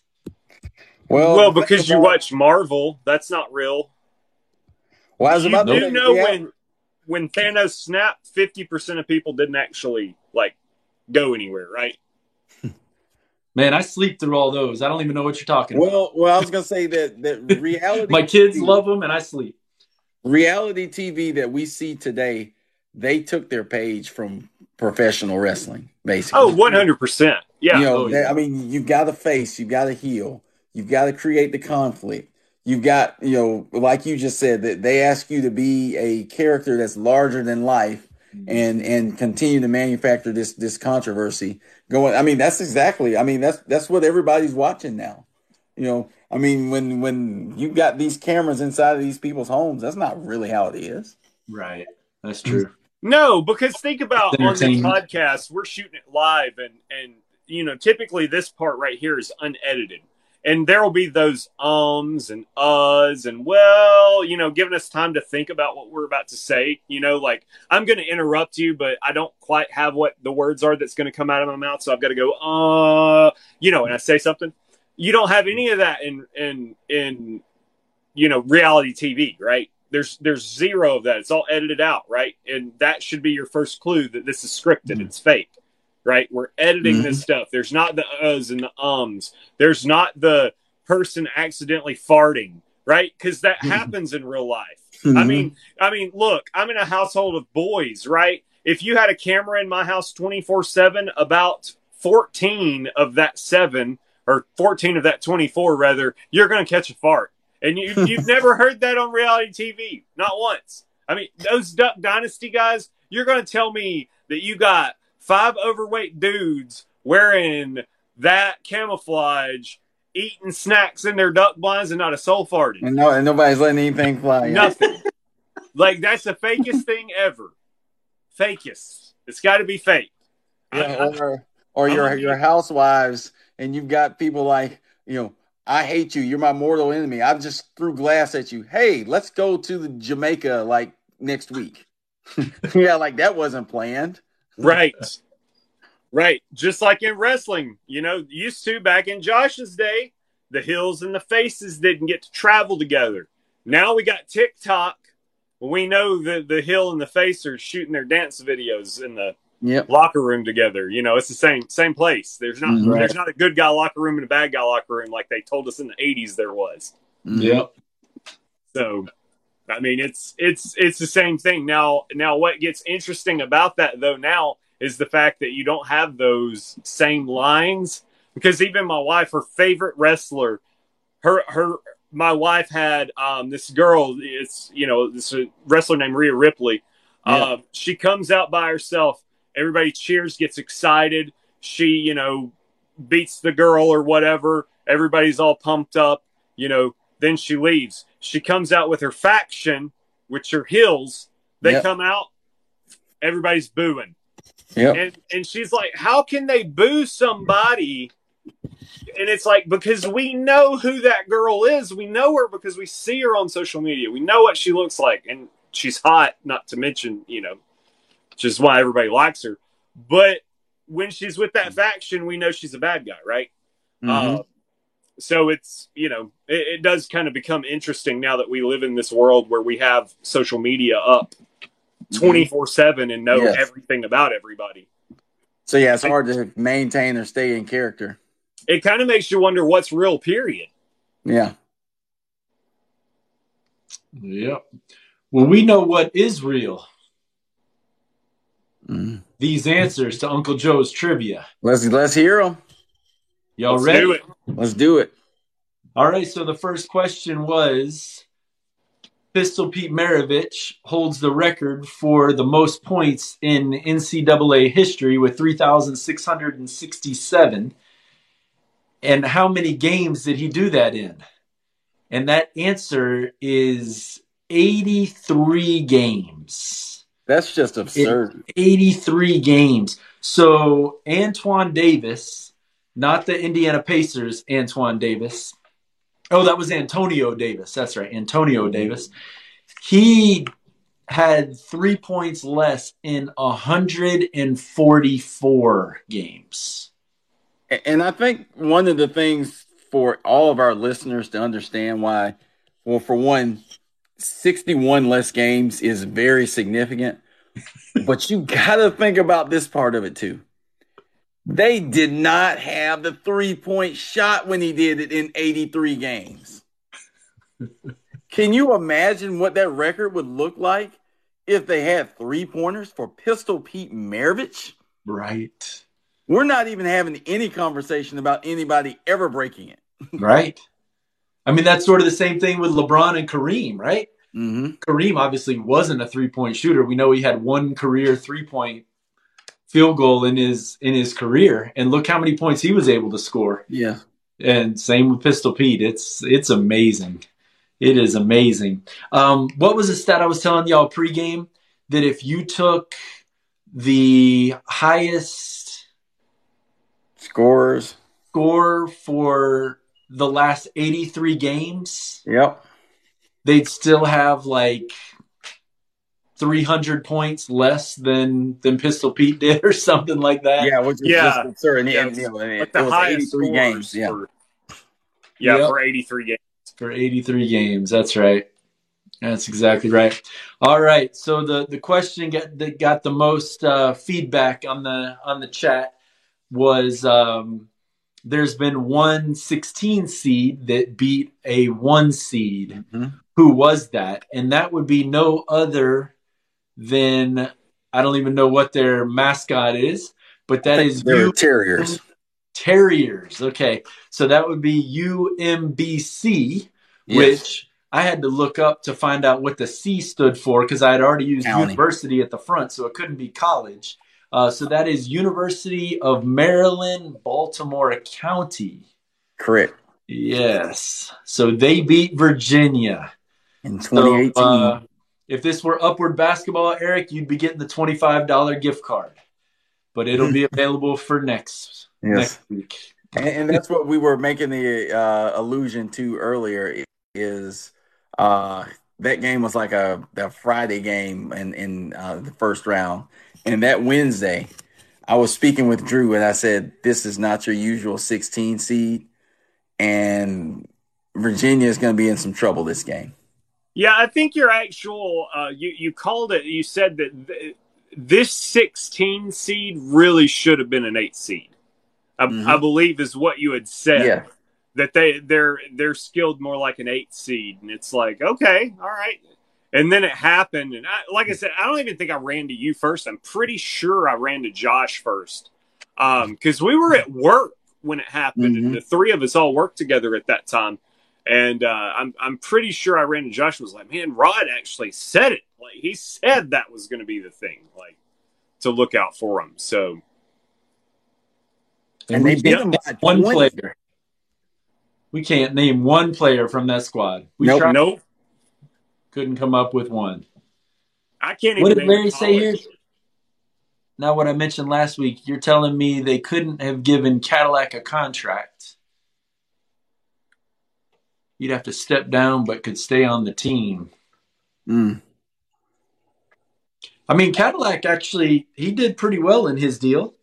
Uh, I have a, a, strong belief that uh, Hugh Freeze was told to get this money, you have to keep Cadillac. But that's just my thought, you know, um, from the the talking heads uh, that are uh, the Auburn beat writers. Mm-hmm. Um, I know that there was talk about Lane Kiffin wanting to bring his own coaching carousel or whatever coaching group, and um, I unfortunately think the only reason why Cadillac is there is because Auburn made Hugh Freeze keep him. Hugh, if you're listening, call me wrong. I want to I want to hear your thoughts. I, I, hope that's not the case because Cadillac did an unbelievable job, um, and part of me was thinking, let's give him a shot. You know, we can't be any worse than we were with that guy that remains nameless, um, Bryan Harsin, um, who was so good on the blue field, but we saw how that translated. Uh, nope. You know, he wasn't good on the blue field. See, this is the problem. Okay. yep. All right. You're getting me started. I've said it a million times. It's not about the man's record, it's about the man that was before the man. Okay, and here's why I say that. Here's why I say that. Okay, you've got you've got Gus Malzahn looked real good on paper. Who's always the man before Gus Malzahn? Hugh Freeze. Mm-hmm. Hugh Freeze is always the man before Gus Malzahn. All right. You had Bryan Harsin, who looked good on paper. But who's the man before Bryan Harsin? The guy Gus that beat Oklahoma and Hugh Freeze, and who was the other one? The guy that beat Oklahoma. What's his name? Petersen, right? Petersen, yeah, Petersen. yeah, yep. Chris Petersen. Chris Petersen. But seriously, Arkansas State, three coaches: Hugh Freeze, Gus Malzahn, Bryan Harsin. Bryan Harsin leaves, goes goes to Boise, but it's because you know Boise's coach left and went to Washington. It was you know, and it, it's it's one of those things where it's like you know, like we can talk about Les Miles in his ten years, but you don't have Les Miles if you had if you didn't have Nick Saban. I have proof of that. Right. You know the proof? It's called Kansas. Yeah, I, I, mean that's the thing that most people don't even look at. If you even look at uh, what Harsin did with Boise State, they were still obviously high up there, but they progressively got worse each year. They were okay. not like undefeated right. and you know in the BCS Bowl or in the national championship or playoff conversation. So that's how I mean I always call it the Larry Coker syndrome because it's like Larry Coker wins his first what 24 games at Miami, but people don't understand that that was Butch Davis. right. I mean Dennis Erickson at Miami doesn't happen unless Jimmy Johnson stacks like four four years of classes, you know, for him and of course they progressively got worse. So I mean, it's the same thing with with with, the Harsin. Uh, like you just said, Arkansas State was. I didn't even think about that, which was which was perfect there, Drew, and and of course Boise State. You see I've, it. I've seen the, uh, the the comment down here. I've never seen so much love for Auburn uh, when Cadillac took over. Uh, so much fan love that is for for from Auburn. Um, you know the, the Cadillac Williams. I, I don't no, I'm with Josh. I don't know if he was the right answer to take over the program or not. Um, speculation, period, right? I, I, truly don't know. What I do know, though, is that um, Cadillac Williams was essentially the relationship that you get into after you're in an abusive relationship, right? Mm-hmm. You you have that relationship that's bad, and you're like, I'm I'm just I'm swearing it off. I'm never I'm gonna just be a cat man or cat woman, right? I'm just gonna have my pets and never never be in a relationship again. And then you you finally meet that person, and you know they're they're not exactly what you're looking for, but they love you, and and you're like, oh yeah, this is what love's like. Okay, um, you know, unfortunately, we we we didn't love him the way that we loved a supermodel, and so we went the supermodel approach and uh, and and saw a shiny object and took it, and we'll see how that goes. Uh, but luckily, um, we got we can spend money now. That should uh, keep uh, Hugh Freeze from getting into too much trouble. So uh, Cadillac was Auburn's like Joe Clark from Lean on Me. You know, Right. I mean, that's that's that's that's the illustration I get from him. I think I think the reason why everybody was so high on the Cadillac bandwagon is because you went from a guy Bryan Harsin who never smiled on the sideline the entire time he was there, and then brought in Cadillac Williams who was nothing but energy. You know, swinging the towel, getting in the players' faces, getting the crowd. He was, he was a consummate hype man. What's that? He was a consummate hype man. That's right. That's exactly but right. like like he seriously though he seriously he was the he was the girl you took home at last call and then woke up and then she actually made you breakfast right and you're like oh my gosh this is this is good stuff again it, it didn't have to be great right we we still had a how many games did he coach three Hmm. Uh, He got see. fired after the Arkansas game, right? Yeah so Mhm. we had what Four, I think. texas texas a&m a cupcake in alabama was and that the- Mississippi State was Mississippi the first. State. Yeah. That was the first game. you're right you're right Mississippi Lost State- to Mississippi State after coming back from down like 20 or something. Yeah, so Yep. we, we went we went 500 and you know it's like all of a sudden we're excited about life again. It's like oh 500, yes, you know it's great. No, those were games we were supposed to win. Like we weren't supposed to lose to Mississippi State. But you know the the coach from Mississippi State at that time he had his players focused and honed in and ignoring their fat little girlfriends. Who was it? Oh yes, that's right. It was Mike Leach. Mike Leach. We should have known that.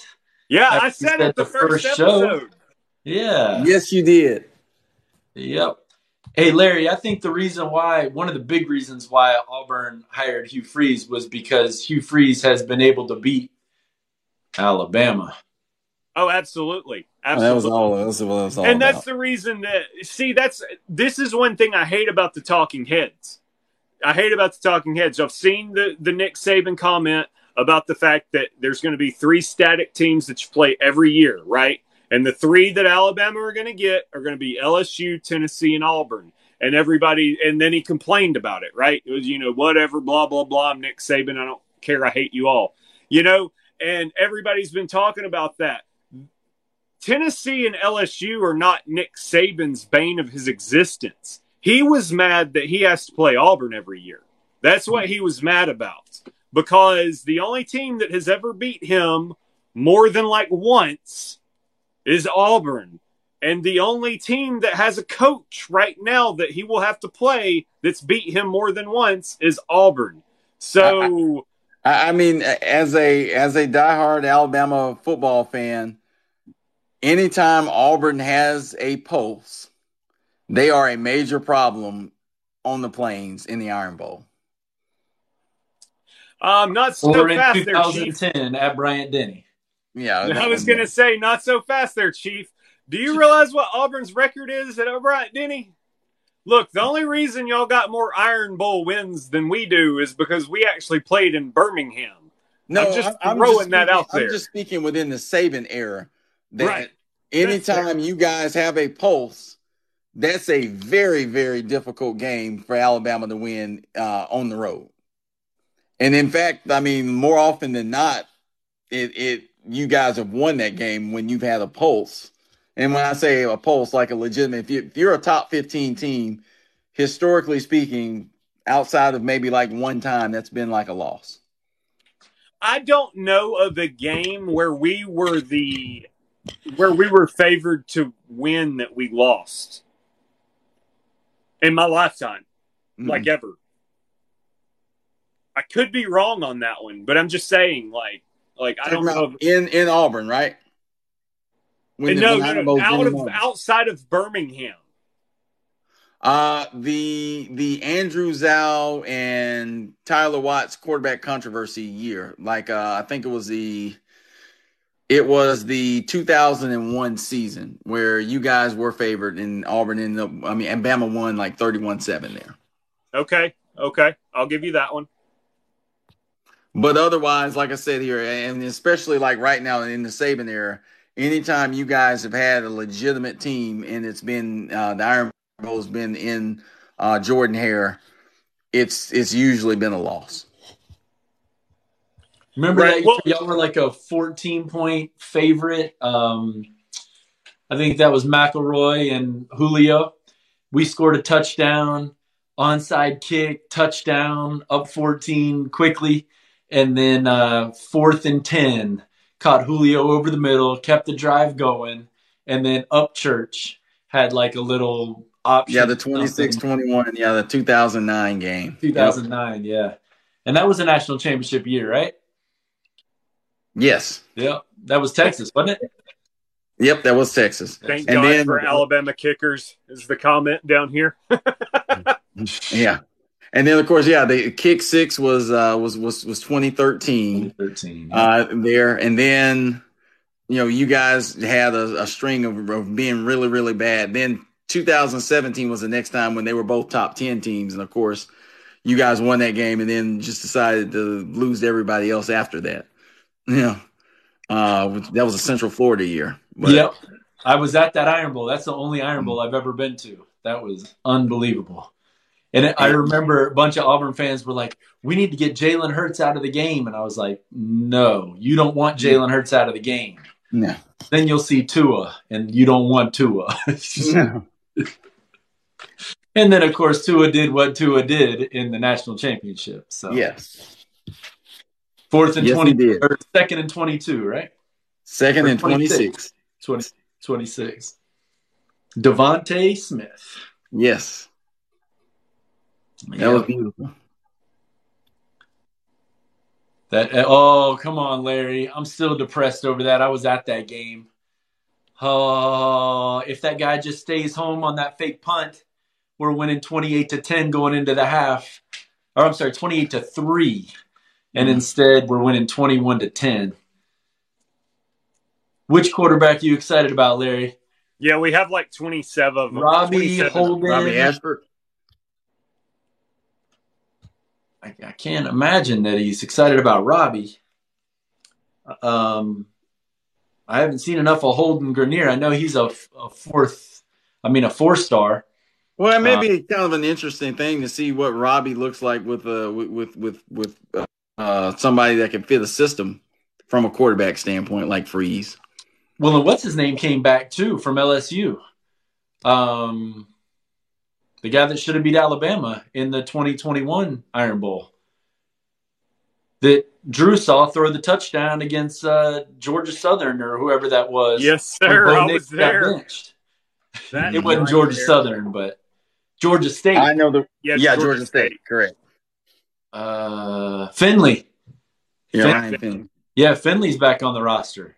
TJ Yeah, me you were texting while I was at that game. Yep. That was uh, a nightmare.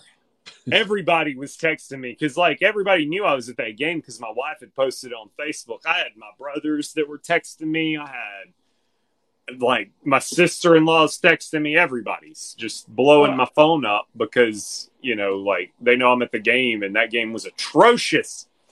Now, that was a dumpster fire. And That then was the the downfall. week, then the next week, Bo Nix goes to LSU and puts on a performance that we haven't seen by an Auburn quarterback since probably Nick Marshall, Mhm. Right. and beats Baton Rouge for the first time in what twenty beat wins in Baton Rouge since Mhm. '97, I think, something Yeah. like that. Yeah. Yep. Yeah, Robbie Ashford does have some. He's got good competitive drive. So, I mean, so I, I mean, it, it'll, it'll it'll it'll be interesting to see. I I, I do I do wonder what what can uh, a, a coach like Hugh Freeze do for him. So, That's Larry, the- I was at the LSU game this year when Robbie came out looking like a Pro Bowler. That was insane threw those two deep balls for touchdowns. I mean, you could hear a pin drop in Jordan Hare. And then, of course, Brian. He actually did a great job in Bryant Denny. What's that? He actually did a great job in Bryant Denny in the Iron Bowl. He did. Yeah. Shout out to the uh, the punt returner who didn't touch the ball, and the ref said he did. Right.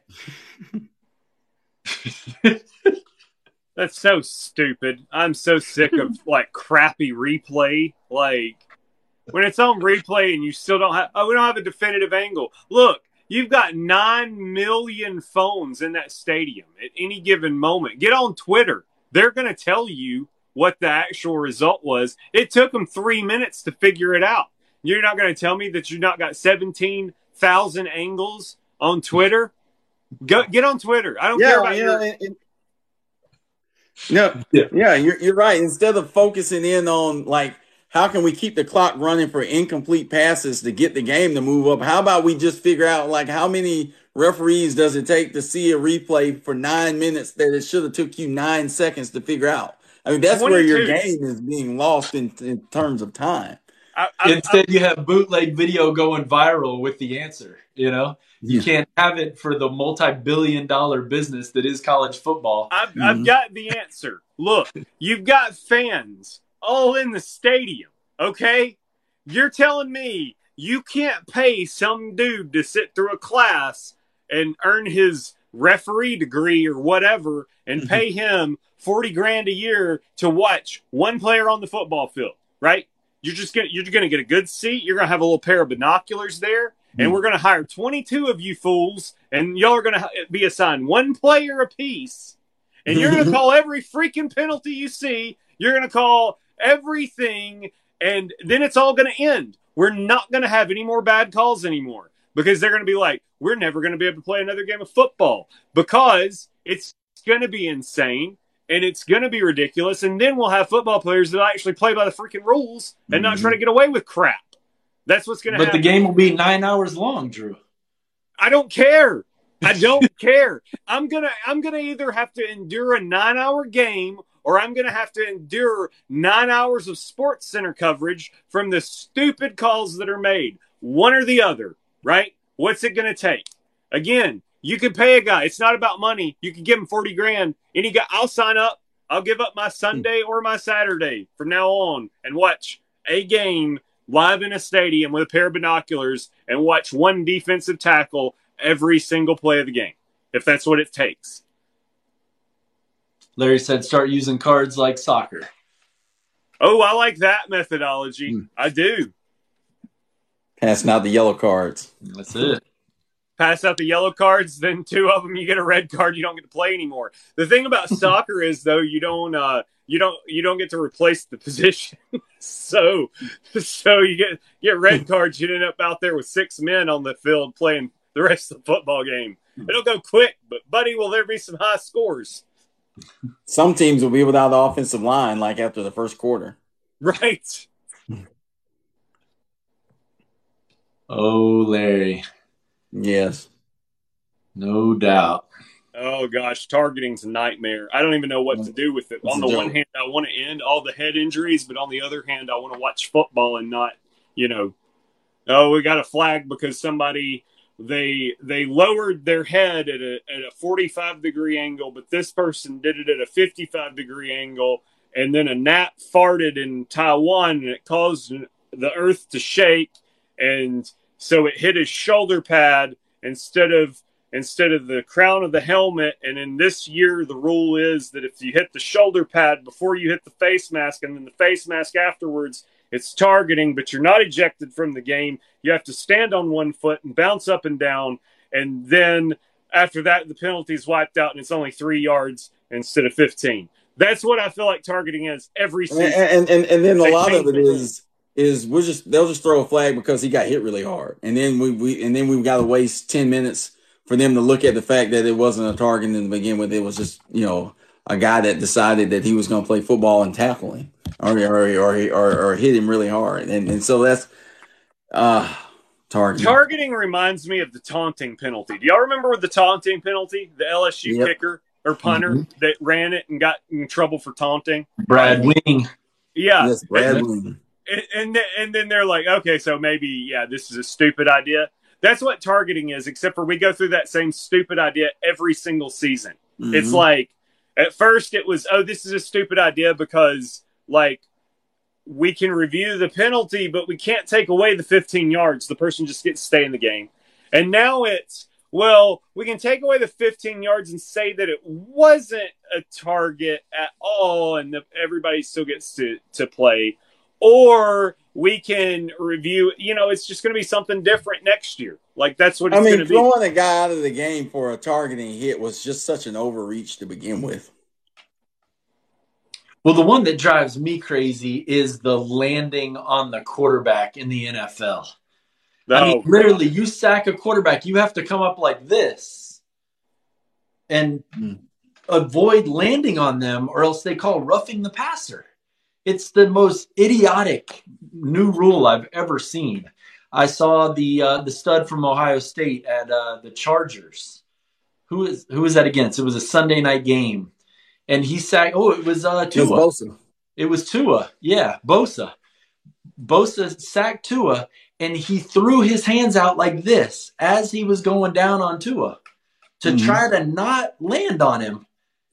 And he got hit with targeting or with uh, unnecessary roughness or whatever, late hit.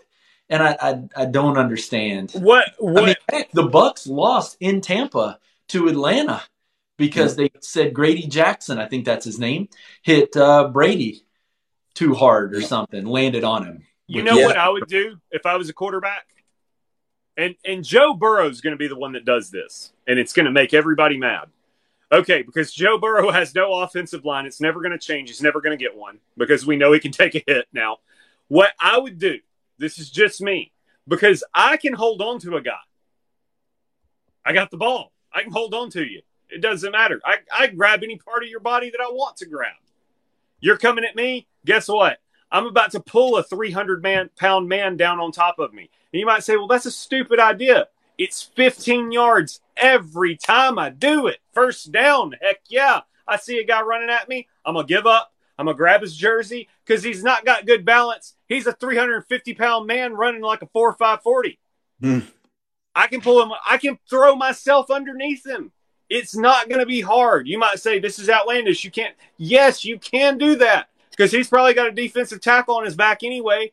I'm just going to grab it, place myself under him. Done. Penalty. He landed on me. Penalty every time. And then the, the rule will get changed. That's going to be what happens. Just like Jalen Hurts getting pushed. Can't get pushed anymore. We're changing that rule because Jalen Yeah. Hurts did it. That's You all you're going to have to do is grab onto that defender, make sure he falls with you. And, and you're you're right, uh, Larry. In the comments, I saw you talked about finding referees. I, I just don't think there's any real accountability here now. Like, how is it that people are getting fined for criticizing a referee? You're actually a part of the game just as much as the players and the coaches who are openly criticized for the things that they don't do. So I'm just saying that at the level that we're we're in the professional sports, there should be accountability there with with with with respect to that. I mean, if you're a professional, you didn't make the right calls, and it's and it's happening time and time again. There has to be some kind of mechanism that that you can be held accountable for that, just so this just doesn't continue to happen. You can't be protected for not doing your job. Yeah, I haven't been able to watch any XFL games at all. I, I just haven't been able to get into it.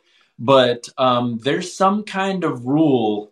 I think it's uh, like the Dean Blandino guy, you know, like the head of referees that's normally on there doing the, the analyzing Mhm. during the NFL games, like Mark Pereira or whatever his name is.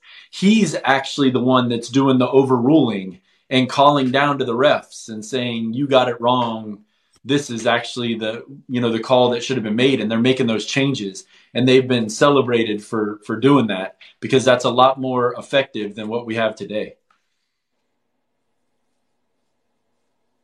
because you'll hear like when you're watching an NFL game you'll hear Pereira say what is that ref thinking you know like the um the pass interference that was called against uh Mike Hilton against the Chiefs Mm-hmm. Mike Pereira or Blandino, whoever that was, said that wasn't pass interference. They're just playing football, and I mean that was a huge call in the game. You know, continued Mhm. that drive. So yeah, they got to do something to make sure they get it right because y'all have heard me complain about NBA refs. Like they have this stupid green light and they never change the call.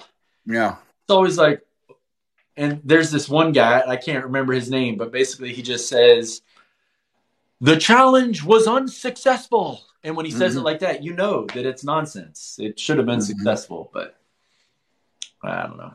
Yep, man. Speaking of which, I know we got to sign off here, but did y'all see uh, Scottie?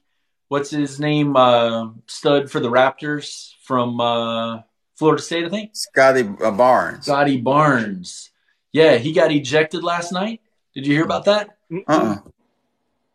He said he was talking to himself. The ref, and guess who the ref was? The CP3 killer, Foster. Oh boy.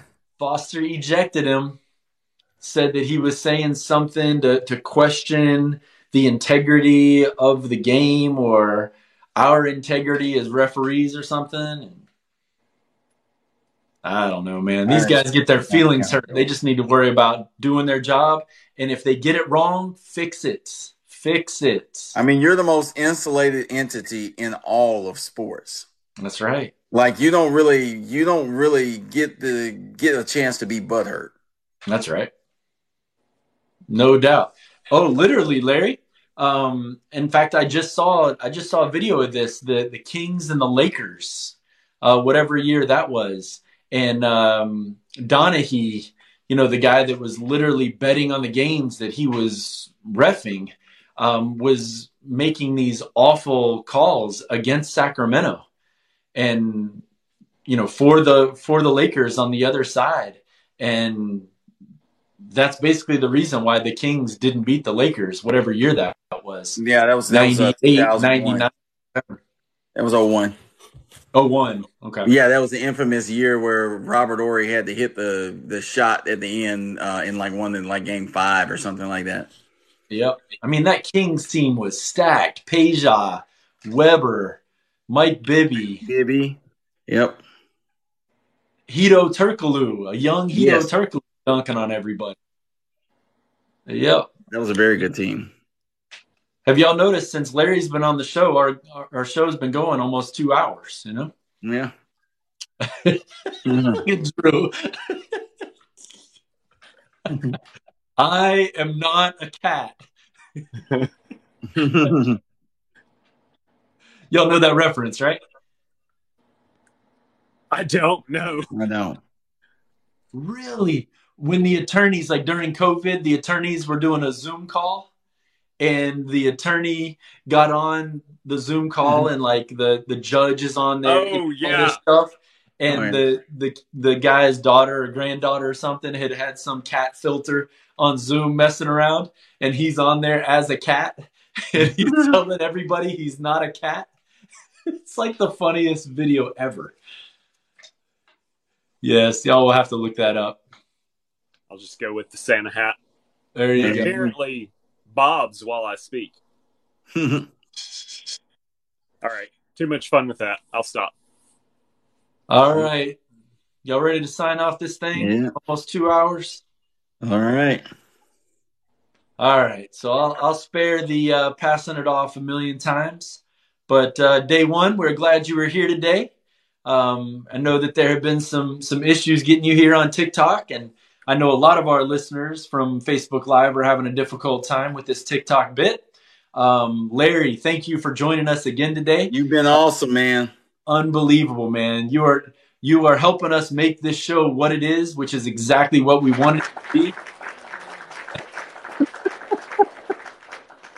when we planned this in uh, like November timeframe, we wanted this to be a show where our listeners were just as involved as we are, and I think we've already reached that with uh, with with you as a as a listener, and of course, day one's always always commenting as well. So. Um, thank you for making the show what it is and we'll keep going for two hours it doesn't matter you know we just we just want to have a good time and and find little things that people want to spend eight seconds of their day watching on all the different ways that you can find us which is of course youtube and twitter and instagram and facebook and apple podcast and spotify and we're very consistent. We have culture of splife at all of those. So Mhm. if you're not following us, why? Why aren't you following us? Start following us. Um, give us a shout out. If you have something negative to say, direct messages. Don't don't hurt our feelings. Um, well, we don't care about it. We don't have feelings in this, but don't hurt um, the the potential for us to have the opportunities that we're looking for. Right? Just talk to us offline. If you have show ideas, give those to us. We'd love to hear Absolutely. those. And um, until next time, we will see y'all either uh, probably Monday next week, Rod. Can we do Uh, Monday Mon- next week? Yes. All right. We will see you next Monday at 8:30 Central. Y'all take care.